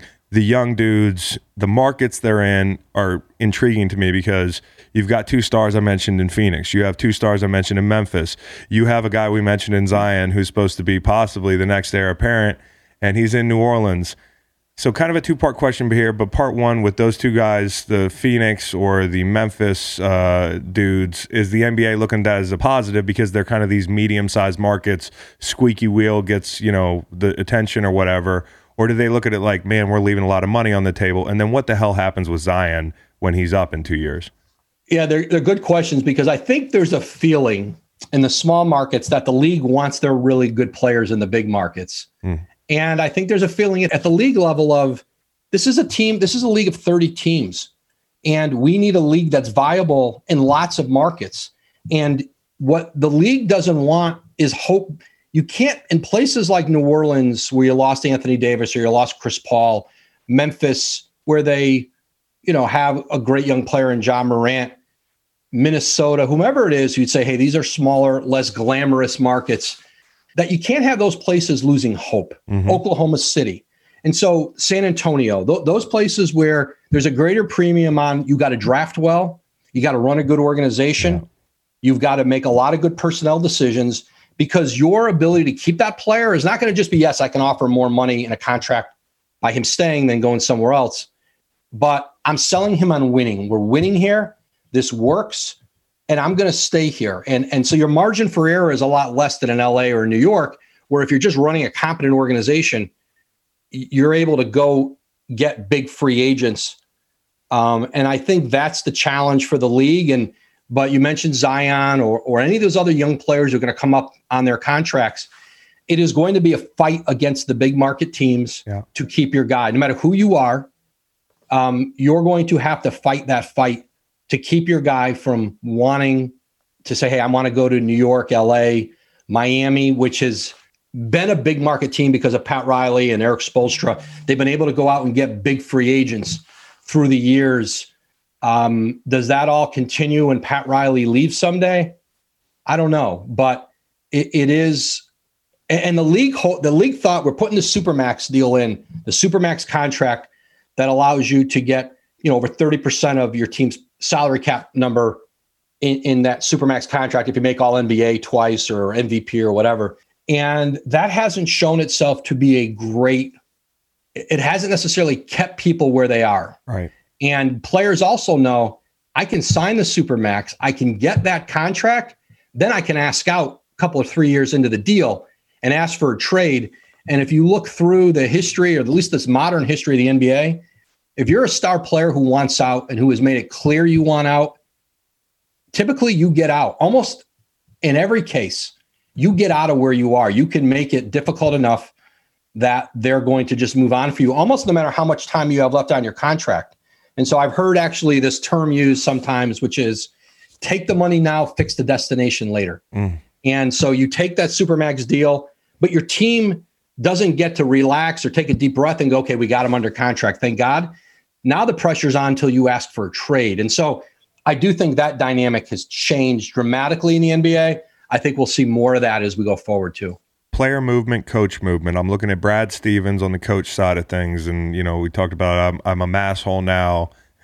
you know I'm a grown up. I, I want to coach in the NBA, that sort of thing. A, do you buy that? And then B, with Kawhi on the player side, because that's the one guy everybody's looking at. Right, he's up soon. They're not looking so hot. Uh, at least I don't buy the the Clippers. Is it better that they lose early or that they win? Because every time he wins, he leaves. Would it be better if Kawhi exits in the first round? And what do you think happens with him? No, I do not think it is better if Kawhi exits in the first round. Um, the other ones, you could make a case for different circumstances. I would still be surprised, regardless of how the Clippers, how it goes here. I, I still think they're the better team and they should win this series Yeah. with Dallas. Now, you know, you might not want to get down 2 0 and have to go on the road for game three. You'd probably want to avoid that. Mm-hmm. But I think for Kawhi, so much of his focus had been to get back to California and be out west and near his San Diego home. And I mean, you know this, Chris. Listen, winning is important. I mean, the guy's been. I think he's had the. I think he has the highest winning percentage of any player in the league in his regular season career. Mm. And so, I'm, what I'm not saying is that winning's not vital to him, but I also think you get to a point where you've won two championships. You are geographically where you want to be. You're at a team that can pay you more than anybody else can pay you. And trying to jump again to somewhere else, it may not give you a better chance to win. Your, your best chance might still be where you are. But more importantly, he's where he wants to be geographically and family wise. And that the results of a single season might not dictate I'm going to undo all of this and go somewhere else again. I like where I am. Let's get it figured out here. We have the pieces here. We've shown we can be a highly successful regular season team. I, I'm not so sure that not winning or a result is going to make Kawhi Leonard pack up and move somewhere else at this point in his career. And you mentioned Brad Stevens. Chris, nobody voluntarily is going back to college basketball. Like they have to, if you're an NBA coach, you will go back to college basketball as a as a head coach because you can't get another either another job in the NBA or you know maybe you're a head coach who's in the last year of his deal. You know you're going to get fired. I don't think there's another Yeah. nba head coaching job for me. Somebody just offered me six or seven years. I'm going to go take that security. But nobody if brad stevens got fired as a celtics coach and he's not getting fired as a celtics coach but but let's say hypothetically he did brad stevens would get another nba head coaching job.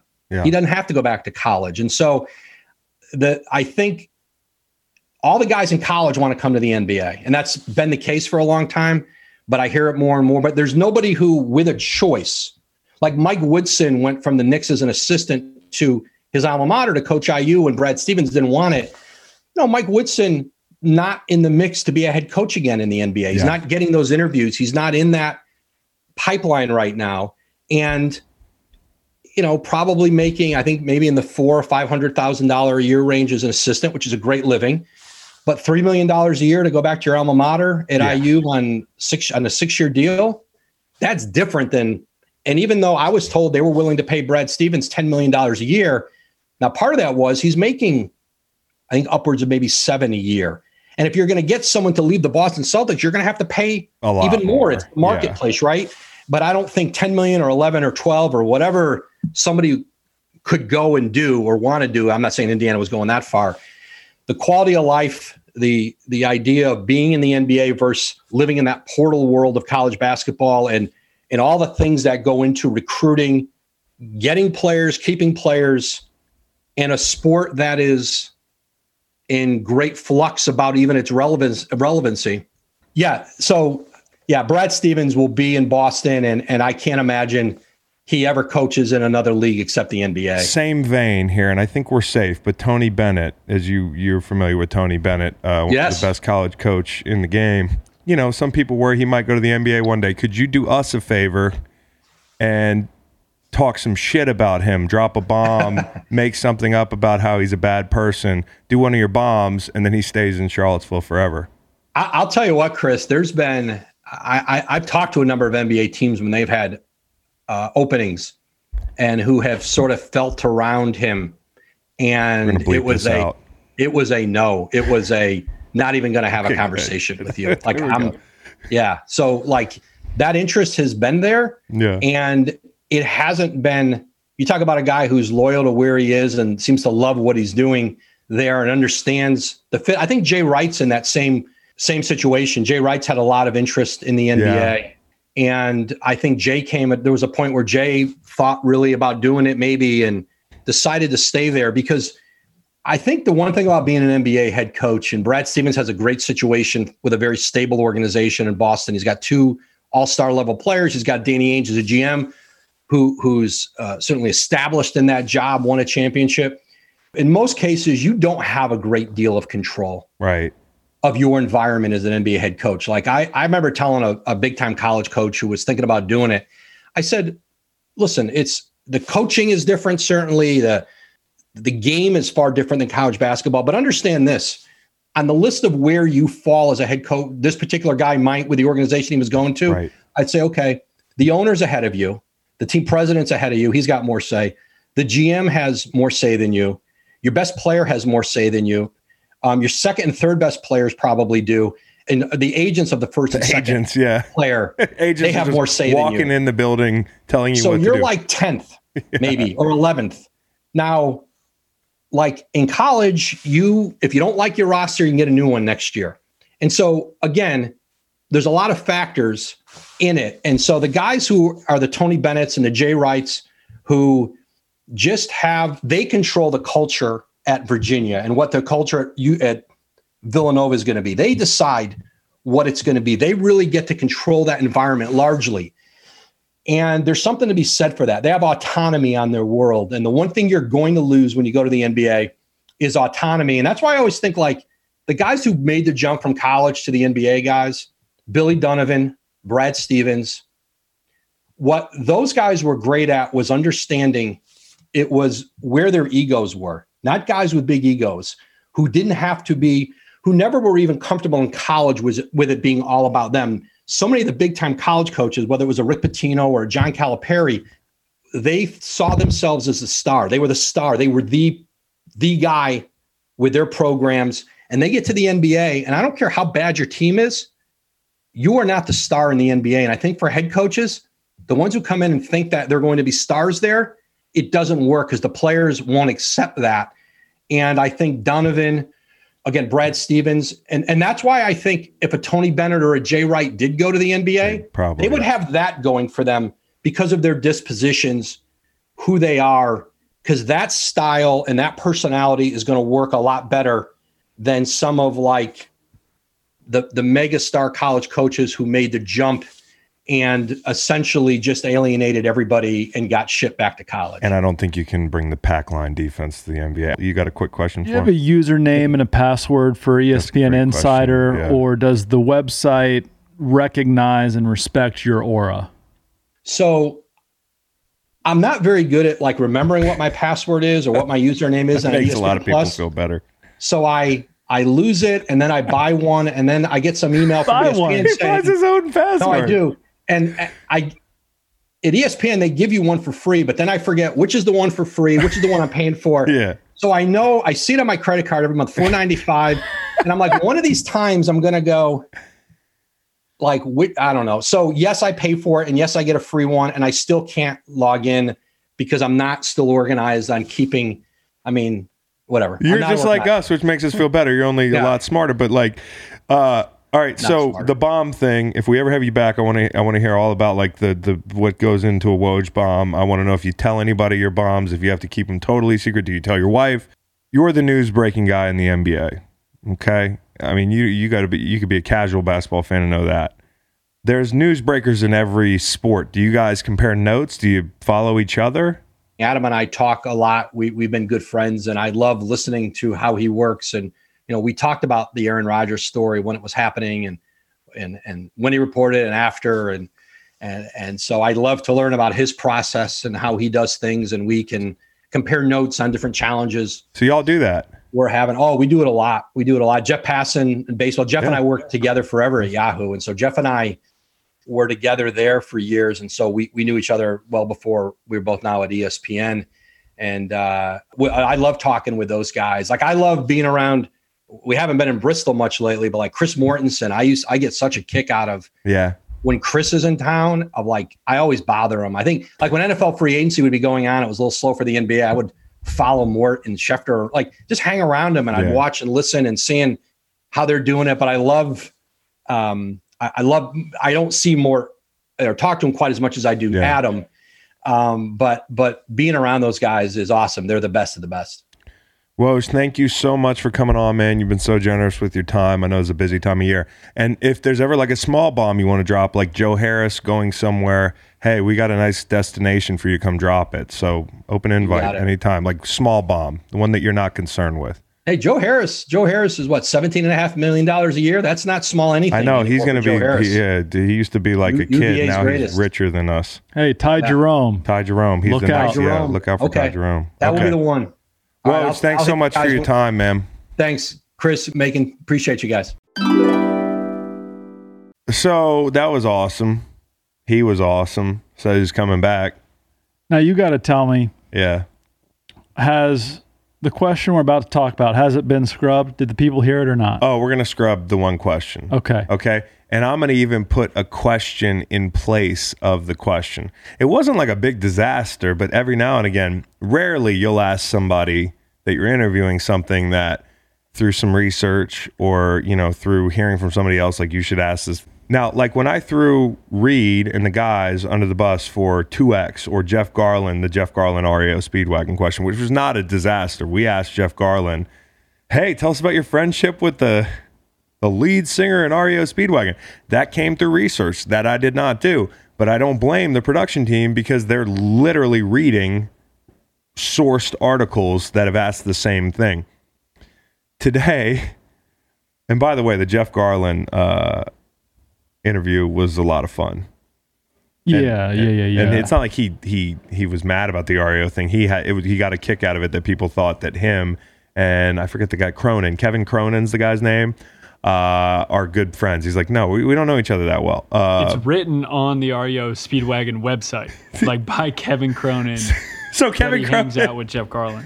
Well, so that so there you go. That's what I'm saying. Like Reed and the production team are absolved there. Like I would have written it too. And I've run in this this situation before. When you interview people, which you're nervous enough to do anyways, there's a thin line between research and like being like a little bit greedy and being like that story that I found on line 87 of Wikipedia is probably great because Wikipedia you can put anything you want in there, so you have to be careful. Tell us about your brother Jake. I made a mistake today with Woj uh, where I said, "Do you want to recount this because it's it's kind of confusing to people. It's going to be confusing to people. Well, the issue is very simple. Well, it's not that simple. There are two people. There's Alex Rodriguez and there's Aaron Rodgers. And Alex Rodriguez goes by the nickname A Rod. Now, the only other person in the world who wants to call Aaron Rodgers A Rod is you. Don't give a freak. And so when it comes up in our show notes, hey, ask him about A A-Rod.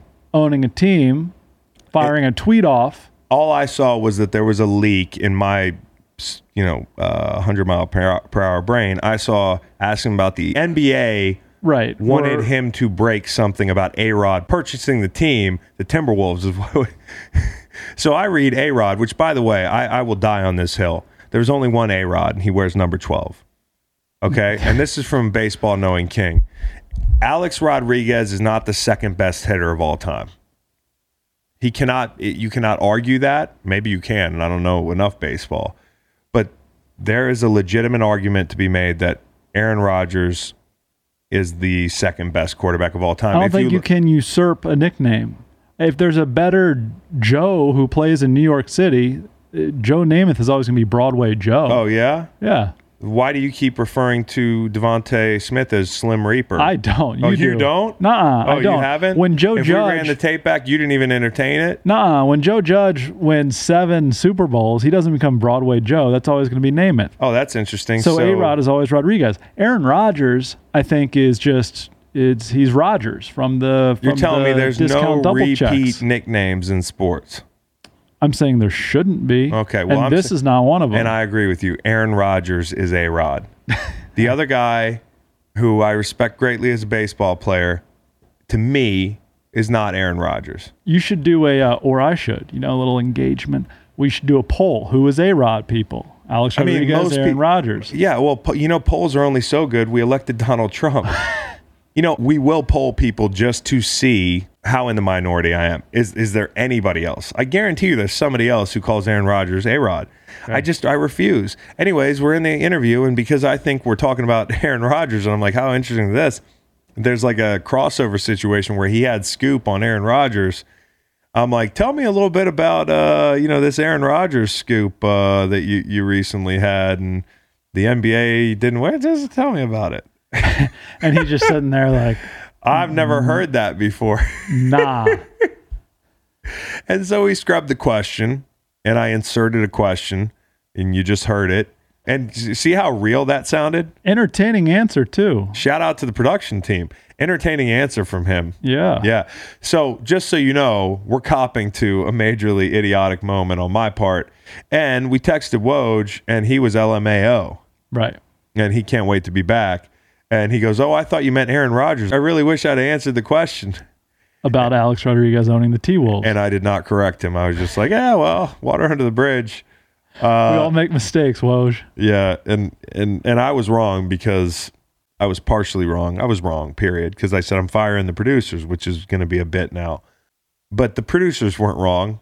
They just didn't accommodate my my uh they gotta speak my language. When you're on the set of this podcast, you speak my language. Okay? A Rod. Okay. We're gonna put it on the quote board. I'm a moron. Uniforms. People like the uh, little hockey breeze through we did with the Stanley Cup playoffs and uh, the hockey bracket. I know that people liked it because I liked it. Is I think what I'm projecting. And you, of course, can tell us the champ. The champ was Cocaine white leaves with a V. So if we're doing the same thing with the NBA and the playoffs, the problem is we alluded to with Woj. These guys have got so many uniforms, they don't know what to do with them. I sent you a link. Like, hey, here's everybody's uniforms. It would take you six days to get through everybody.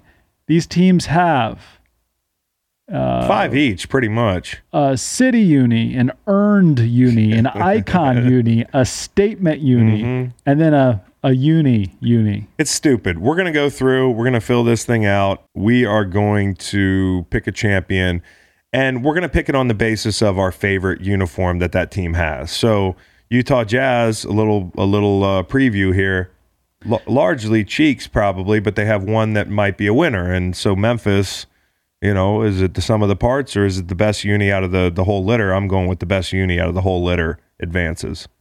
Okay. And that's where it becomes tough because I, I, I don't know that I can keep 200 uniforms in my head, but you're right. Jazz, largely cheeks, but they have one of those tequila sunrise deals, which which does it for me. I want to say something about the Jazz too. The Jazz, and I, I went through this Inside Hook article that had all the uniforms that people could have donned this year uh, ranked, uh, and that had a lot of good information. But the Jazz, I didn't see on there. They they do not wear the Stockton Malone like Rocky Peaks uh, purple and blue uniform anymore. Correct. That would be the right uniform. That would it's right there. It's literally right there.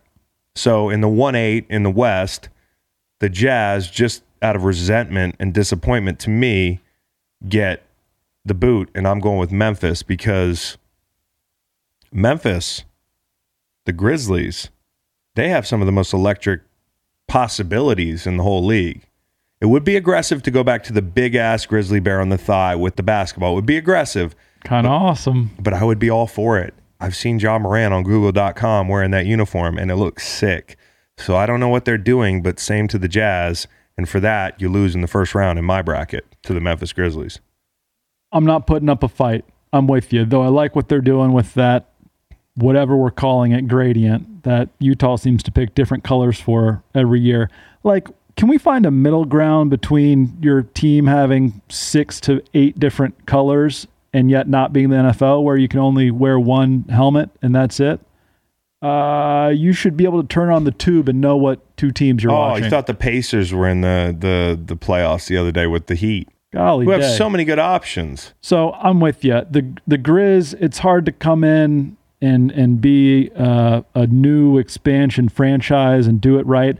I think their modern day Grizzly is fine. I think those Blues look pretty good. But yeah, you're right. They uh, they have the Vancouver stuff to fall back on, and and and they're through. We get the Clippers and the Mavericks and just a hideous Awful. I mean, a hideous four or five matchup. I would. I'm going to say this: the Clippers have the worst uniforms in basketball, Yes. And if they keep wearing that GTA font bullshit any longer, Yes. you've shown me that you can wear any kind of uniform you want at a moment's notice. So somebody likes this shitty ass uniform, and I think it's got to be Steve Ballmer. It's got to be because this thing is cheeks. It's cheeks. I love the logo, the red LA inside the um, the blue C that they wear sometimes, but the uniform is so basic. They just put it on there like like they're putting a fucking patch on a hat, and they didn't do anything else with it. It's a Jordan brand uniform. That's their best look. Plenty of good uniforms in, in Clippers history. I don't know what Dallas is doing. The rebrand was needed a decade ago, but because they have this green number in their arsenal, which reminds me of, I don't know, Jason Kidd, Jimmy Yeah, Jackson yeah. sort of stuff. Uh, they're through for me. That is elite. And they're going through on the strength of that. Denver, Portland, 3 6, Mafia. Shout out to Memphis. Now this is a matchup. Yeah, this is a good matchup. Yeah, it's a good matchup. Nuggets might be the best logo in, in sports for me. Frankly, Trailblazers not far behind. When I close my eyes, I see my head pictures. It's Clyde the Glide, and it hasn't changed much. And so I just like the Blazers. I like the look. I like the Blazers too. As you Timeless. know, as you know, they are my Western Conference side team. um, and I love Dame Lillard. And I think Denver, while I appreciate the the Eddie Bauer looking logo that they have, like something that you put on a uh, you know, like an outdoor company shirt. Like that's kind of what you fell for here. It's a ripoff of the Buffalo Sabres, not to be confused with The Nashville Sabres. the Nashville Predators, who have a saber-toothed tiger as their logo. One of our listeners hit me up and said, Hey, my dad used to work on that stadium there. They found a saber-toothed tiger bone, or it was a tooth. That's how they knew it was a saber-toothed tiger. They found a tooth under the stadium. So there was a real reason. I take my uh, my ill-advised comments back. Um, Denver, to me, not impressive enough to advance past Portland. I love those uniforms. And all those years of appreciating them, having various Rasheed Wallace jerseys and shirts. I've noticed you stopped wearing that shirt after you wore it for every show for about a year and a half. Well, one time I caught myself in it, and it's not. It's I look pretty fucking skinny in it. It's Huh. like it's a weird fit. So I'm gonna wait until I get a little more jacked to throw it on again. Here's what I'll tell you: I never knew there was a gray stripe. oh, yeah. You knew that that all along, Uh, now that you say it, I right? think I know it's it. very subconscious. I don't think you knew it. Yeah, I don't, think, I did either. Yeah, thank you for coming Yeah. clean on that. You're welcome. And you're all welcome because I'm pretty sure none of you then, if we didn't notice the gray stripe, I mean, it disappears. It's a sign of a great uniform. It's not. It's not in your face. Trailblazers fucking logo is incredible. What what is that? it's interlocking lines. Interlocking probably the wrong wrong word. I've read about it before on several occasions. I just can't commit anything to memory. I think those are 69ing lines. Two and seven, Phoenix and LA. Man, the Lakers have some of the best uniforms in basketball. As much as I hate them, uh, I would put them through personally just on the strength of if we're picking their favorites. And I had to look the regular, the city, and the classic. The regular is pretty elite, although I don't love that L uh, logo they have with the basketball. I think that they don most nights. Um, their colors are elite. The city and the classic are my two favorites. City and classic are the variations of the ice blue, Carolina blue. I think that that classic, I think, which is the dark blue with the Carolina blue, like kind of baby blue uh, number shadow, is probably my favorite they have. And then you have the white version of that, which is white, gray, and baby blue. Uh, the Lakers, easy, they cruise. So I hate what you love. Really? Yeah, and I'm I'm all for the baby blue. I like hey, my Toronto Blue Jays don it all the time. I think you you put that on a baseball yeah, uni, yeah, yeah, yeah. you win. Um, I don't like it just because Lakers are classic purple and gold. What what what are we doing? Um, however, I think because it's such an iconic uni, and I'm talking about the classic, it goes through because the Suns are some clip art bull crap these days. Yeah. Sun basketball lines, I have the Suns uh, in my notes. I have kind of trash, kind of cheeks. Um, V cheeks. Suns throwbacks aren't even as good as I thought they were. Like, go back and That's look a at good point. Yeah, like the jerseys were amazing, but if you look back at the the shorts, they had like this little weak ass left thigh Phoenix uh, thing. They had to get rectified, and they never did. But the jersey is elite. Now, if you go back to that jersey, Oh, yeah. which can't be found in their ensemble, But bro, what I like even better is you go back one more. oh, That Kevin Johnson with the uh, cool ass font. It's So a we can't- mostly purple uni. we can't put that through because No. not in the it's not in the uh, the ensemble yeah. the the arsenal Yeah. but that might that that might have a shot That's a great uni. How do we describe those letters? they're old old west letters Old West i love letters. old Nice. west listen not enough teams are doing old west letters the the wyoming cowboys Mm-hmm.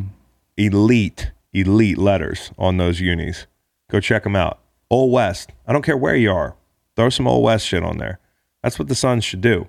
Dog, dog, once more on the white. Yeah, yeah, yeah. Phenomenal. Oh, it's beautiful. I'm gonna go get me a Kevin Johnson throwback. I don't even wear throwbacks anymore. Hey, you want to go to the East? Yes. Now you want to fill out the West. Yes. All right. So what do we have up top? We have Memphis, Dallas. That's right. So Memphis gets close for me. They flirt with the Mike Bibbies. They give me the the you know I think it's a great effort with their older stuff, and their their city uniforms are great. But again, this is not a sum of the parts. This is your best uni, and I think Dallas uh, comes out with the win here.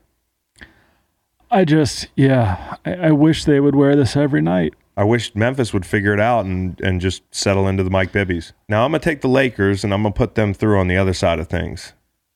Okay. I'm gonna take the Portland Trailblazers, and I would have, and I would. So we're gonna need Cowboy Reed to break I got the tie. Trailblazers actually. I forgot it was the Blazers. Okay. I can't. I got to put my side team through. So Blazers are in the West Final against, I guess, the Green Mavs. yeah, Union. in my opinion, I'm going Blazers to win the West.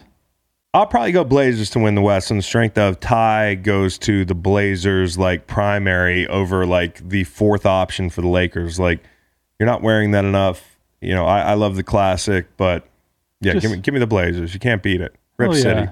Hell yeah. gray stripe, Okay. East. bunch of hipsters. Uh, Phila, Wiz. Ah, the Wizards have no shot in this tournament. I mean, some of the the worst cheeks. Their intent, I feel, was good. Yeah. Some Wes Unseld inspiration, Well, a star. It's a star fucking festival. Okay. I mean, but glass houses. Careful, Philly. that's what I'm saying. That Okay. these two teams playing each other is just a bunch of stars, and one team is running circles around the other when it comes to applying this this theme. I could not agree more. So the Sixers are through.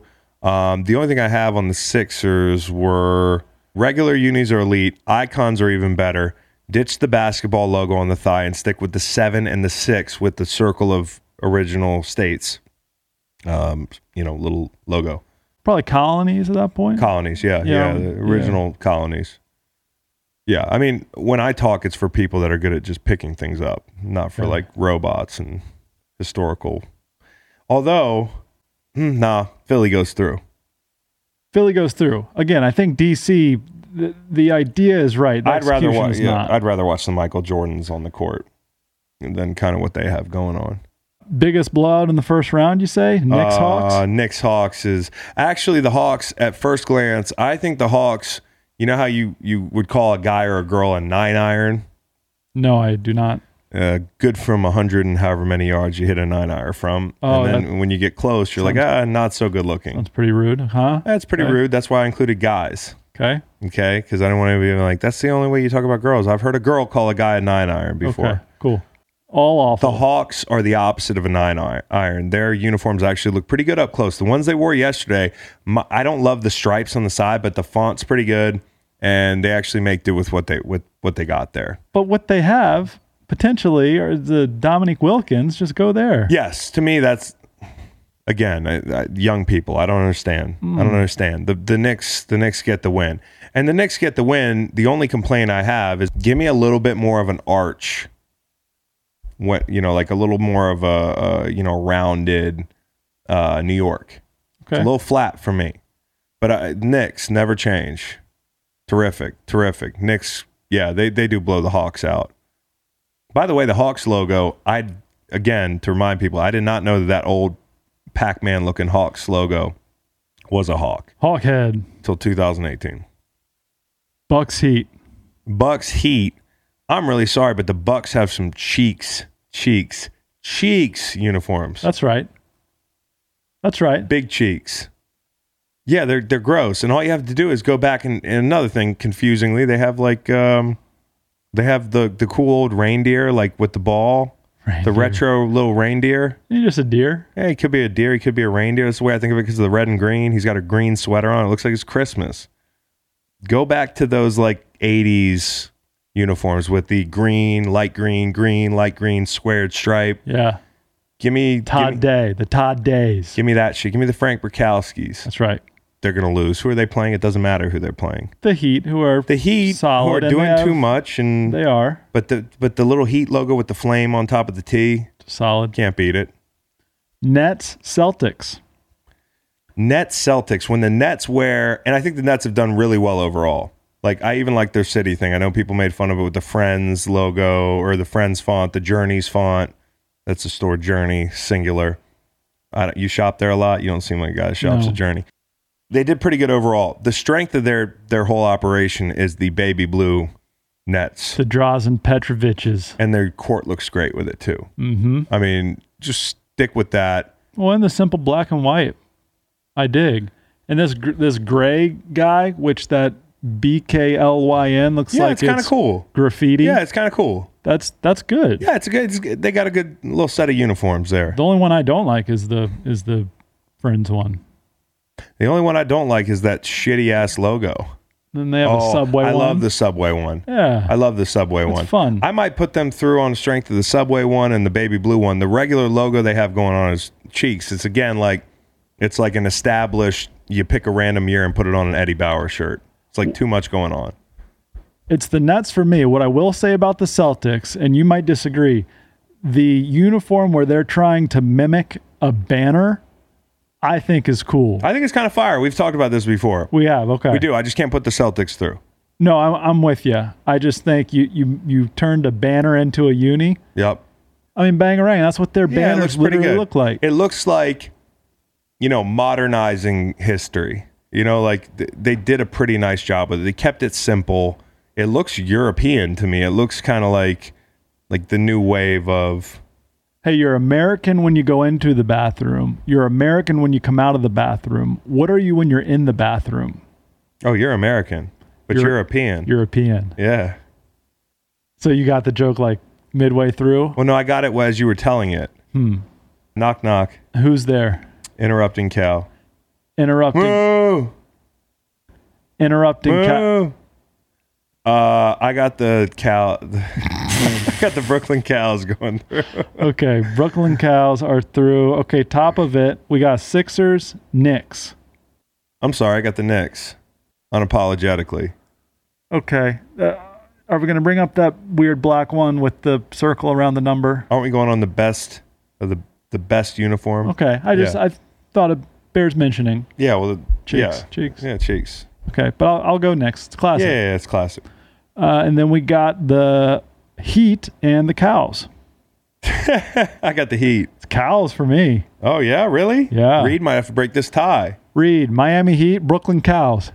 Go Heat. Heat. Caliente. Those Heat.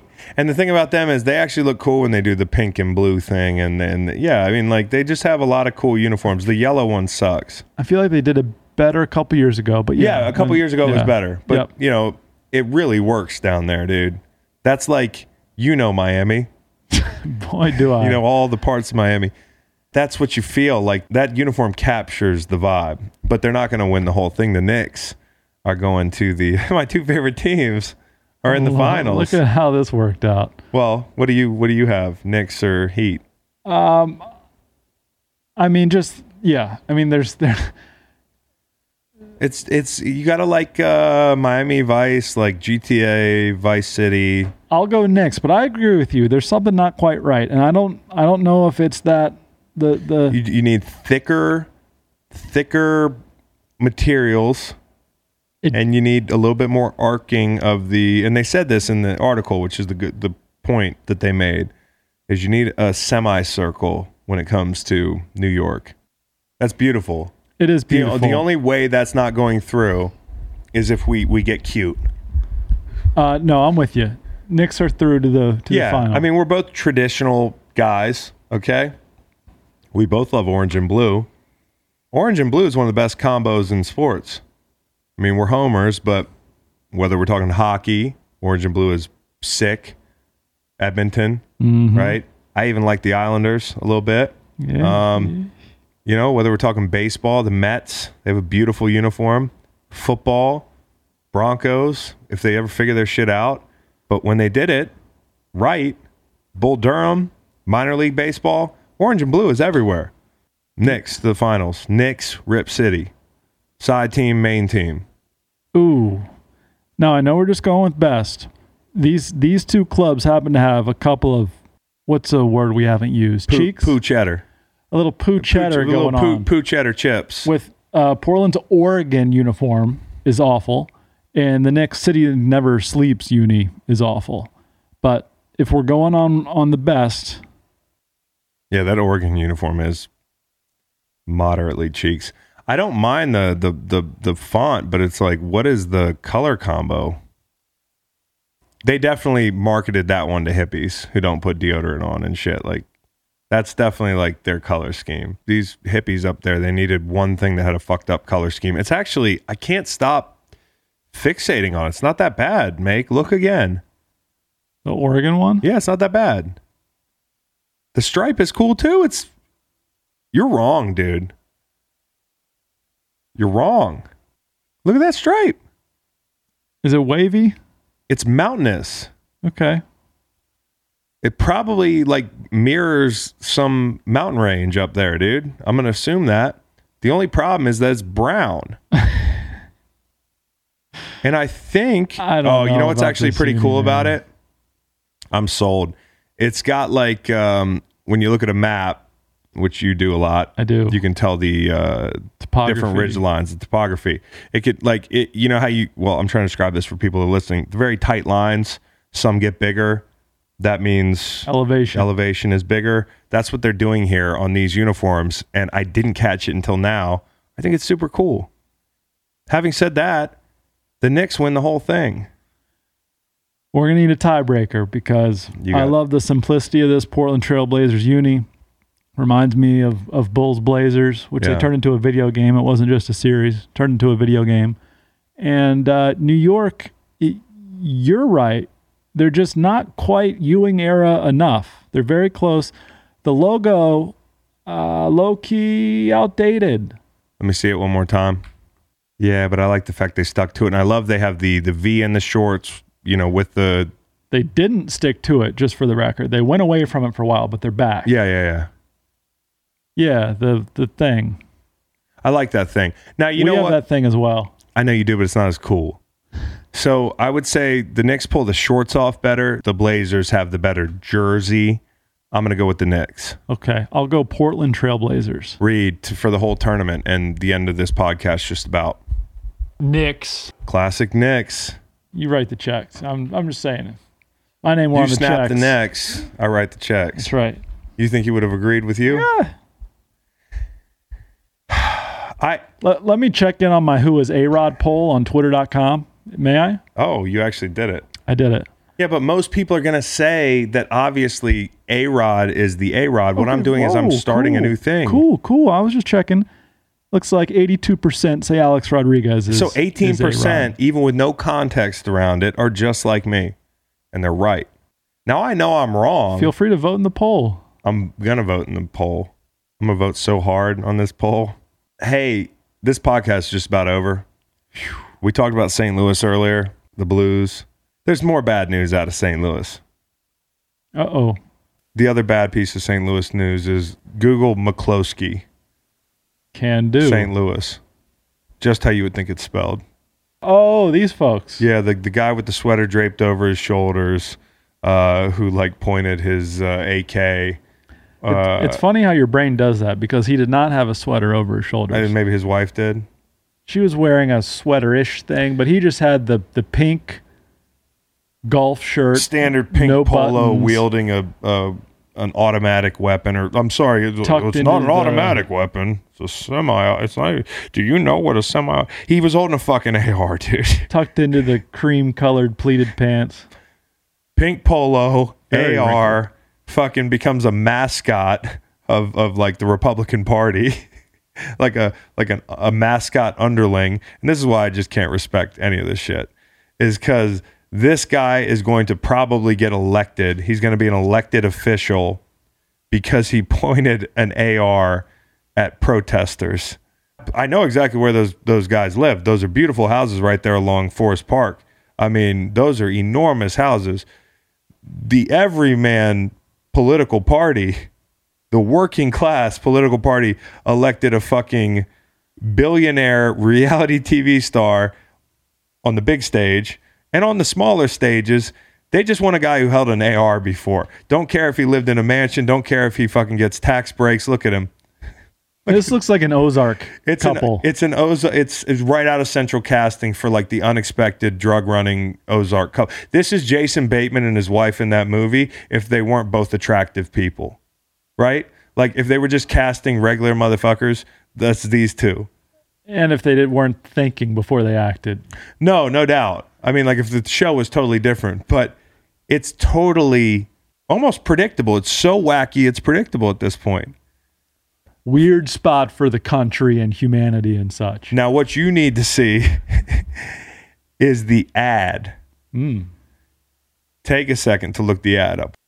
Like, I, I totally get it. I'm a gun owner. Like, you break into my house, like, it's going to be an issue. but I know the difference between uh, people passing through my street in the midst of like a protest and somebody trying to destroy my house and kill my family was the quote. He said he's they're trying to kill his family. Well i guess everybody else on the street must have had an ar because i didn't hear about any murders that day. Dude they weren't sacking your village okay?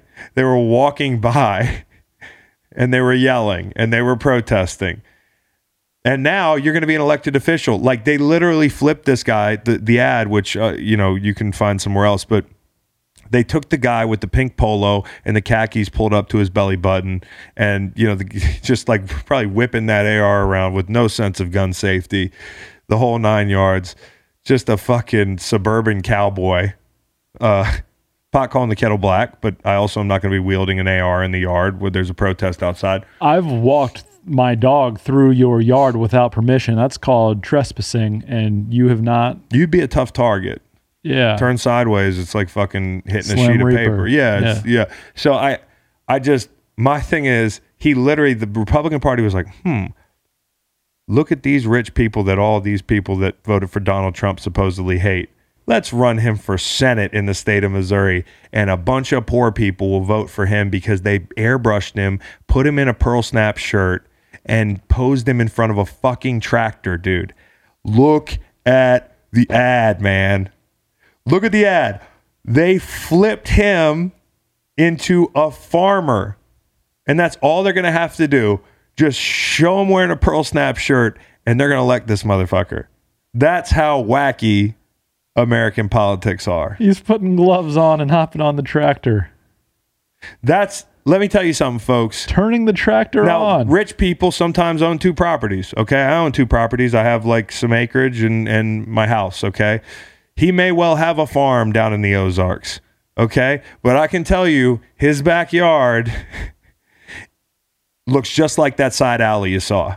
He lives right on Forest Park, on the side of a fucking on the side of a road. And again, if you want to jump out of the gym for this cat, that's your business. But I guess they did just elect a reality TV star. And they hate elitists. All righty. Fucking throw him an AR and give him a pearl snap shirt. I wonder if they brought him like a rack of clothes from Old Navy and they were like trying them on like like it was a shoot. I wonder if he, that he brought his own shirt. I got no problem with defending your house, man. But I, I'm not sure. I think that might have been a little bit overkill, and that's what everybody was trying to tell you, buddy. and we're we're showing the cross necklace too. We have a button open to show the cross necklace. Buttons We're- are open to show. Like, we, I love God. I love my tractor. I have an American flag right over my right shoulder. This is this is the bingo card. I mean, just It's- you've hit every single box on the bingo card. It's all there, dude. Let me watch a little bit more. What's that say? He's walking. Cancel culture's not good. there was something about race. Any talk of race, not good. Second Amendment, good. Good. Gasoline, Good. good, but the liberals are trying to take it from us. Tractors, good. Tractor's good. I'm cleaning my tractor. And- Pickups, good. Oh, hay. oh, oh, look good. at that. Look at that Tundra. He's loading hay into a probably early 2000s model Ford or Tundra. Is that a new truck? That's not a new truck. It doesn't look like it. Old truck, old tractor, pearl snap, loves Jesus, American flags, and farmers, and small business owners, and moms and dads, and patriots, and horses. And a temper. These are my horses. if you come anywhere near them, I will fucking shoot you with an AR. I will not back down. I will never back down. Who chooses the fonts for these ads, man? There you go. That does look like a Ford to me. We will truly never understand each other as people in this country because the the idea that this would get somebody to rally behind this candidate is incomprehensible to me. And so we will never understand each other in this country. And I'm not being some divisive dickhead. I'm just laughing. Do you think they could make you into a, like a strong conservative candidate? They could definitely. They would f- try to flip me hard. Here's they all hate me, right? Anybody who knows who I am, if they're like big Trumpers, because I've talked bad about them. Be honest, like if somebody made me into like a senator, like and I was in a Senate race, all they had to do was pose me in front of a tractor. I could easily win an election. All I have to do is be a racist and yeah, all that other stuff we talked about earlier. Yeah, that fellow long run for Senate. See his tattoos? I think there's a swastika in there somewhere. Yeah, somewhere. And he used to play football, which is a very American game. His dad has a flat top. That's all you need. what, what about you? How are you going to run? How would they package you? I don't know, dude. Can I pull off skinny? I feel like you need some heft to you when you're When you're a when you're conservative, the, the uh, common man. Hmm. No, you're a you're the common man. You're hungry because the elitist know. liberals That haven't been feeding you. That sounds progressive. No, they haven't been feeding. They're, they're starving you. I think it's a I think it's a tougher A tougher sell for Tougher you to, sell for to me. run for. I don't know about that. Some of these motherfuckers that run, like look at uh I would just need to start talking a little bit different. look at like Ben Shapiro. I honestly think you could beat him up. Okay, I- and he's like a god to these people. You're right. You're right. That uh that uh that character in the White House. You would corner the actually you haven't thought about this like section. and I'm doing 100 of push-ups a day.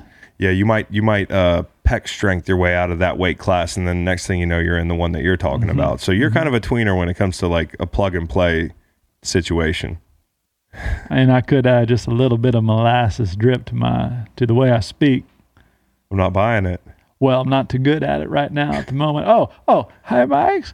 One of the more progressive people I know, my father. I just need to talk a little bit like, hey, Max. Max, Oh man, if they put your dad on a poster, are you? uh People are are very surprised when they learn my dad's politics. Hey, Mike's, I heard you're still doing the the YouTube show. No, we we we made it a podcast. Uh, what? Oh, when I take my walks, sometimes I have my earphones and I can't find where to play it, but but Meredith tells me it's on there. Tell him uh, we'll be back Thursday.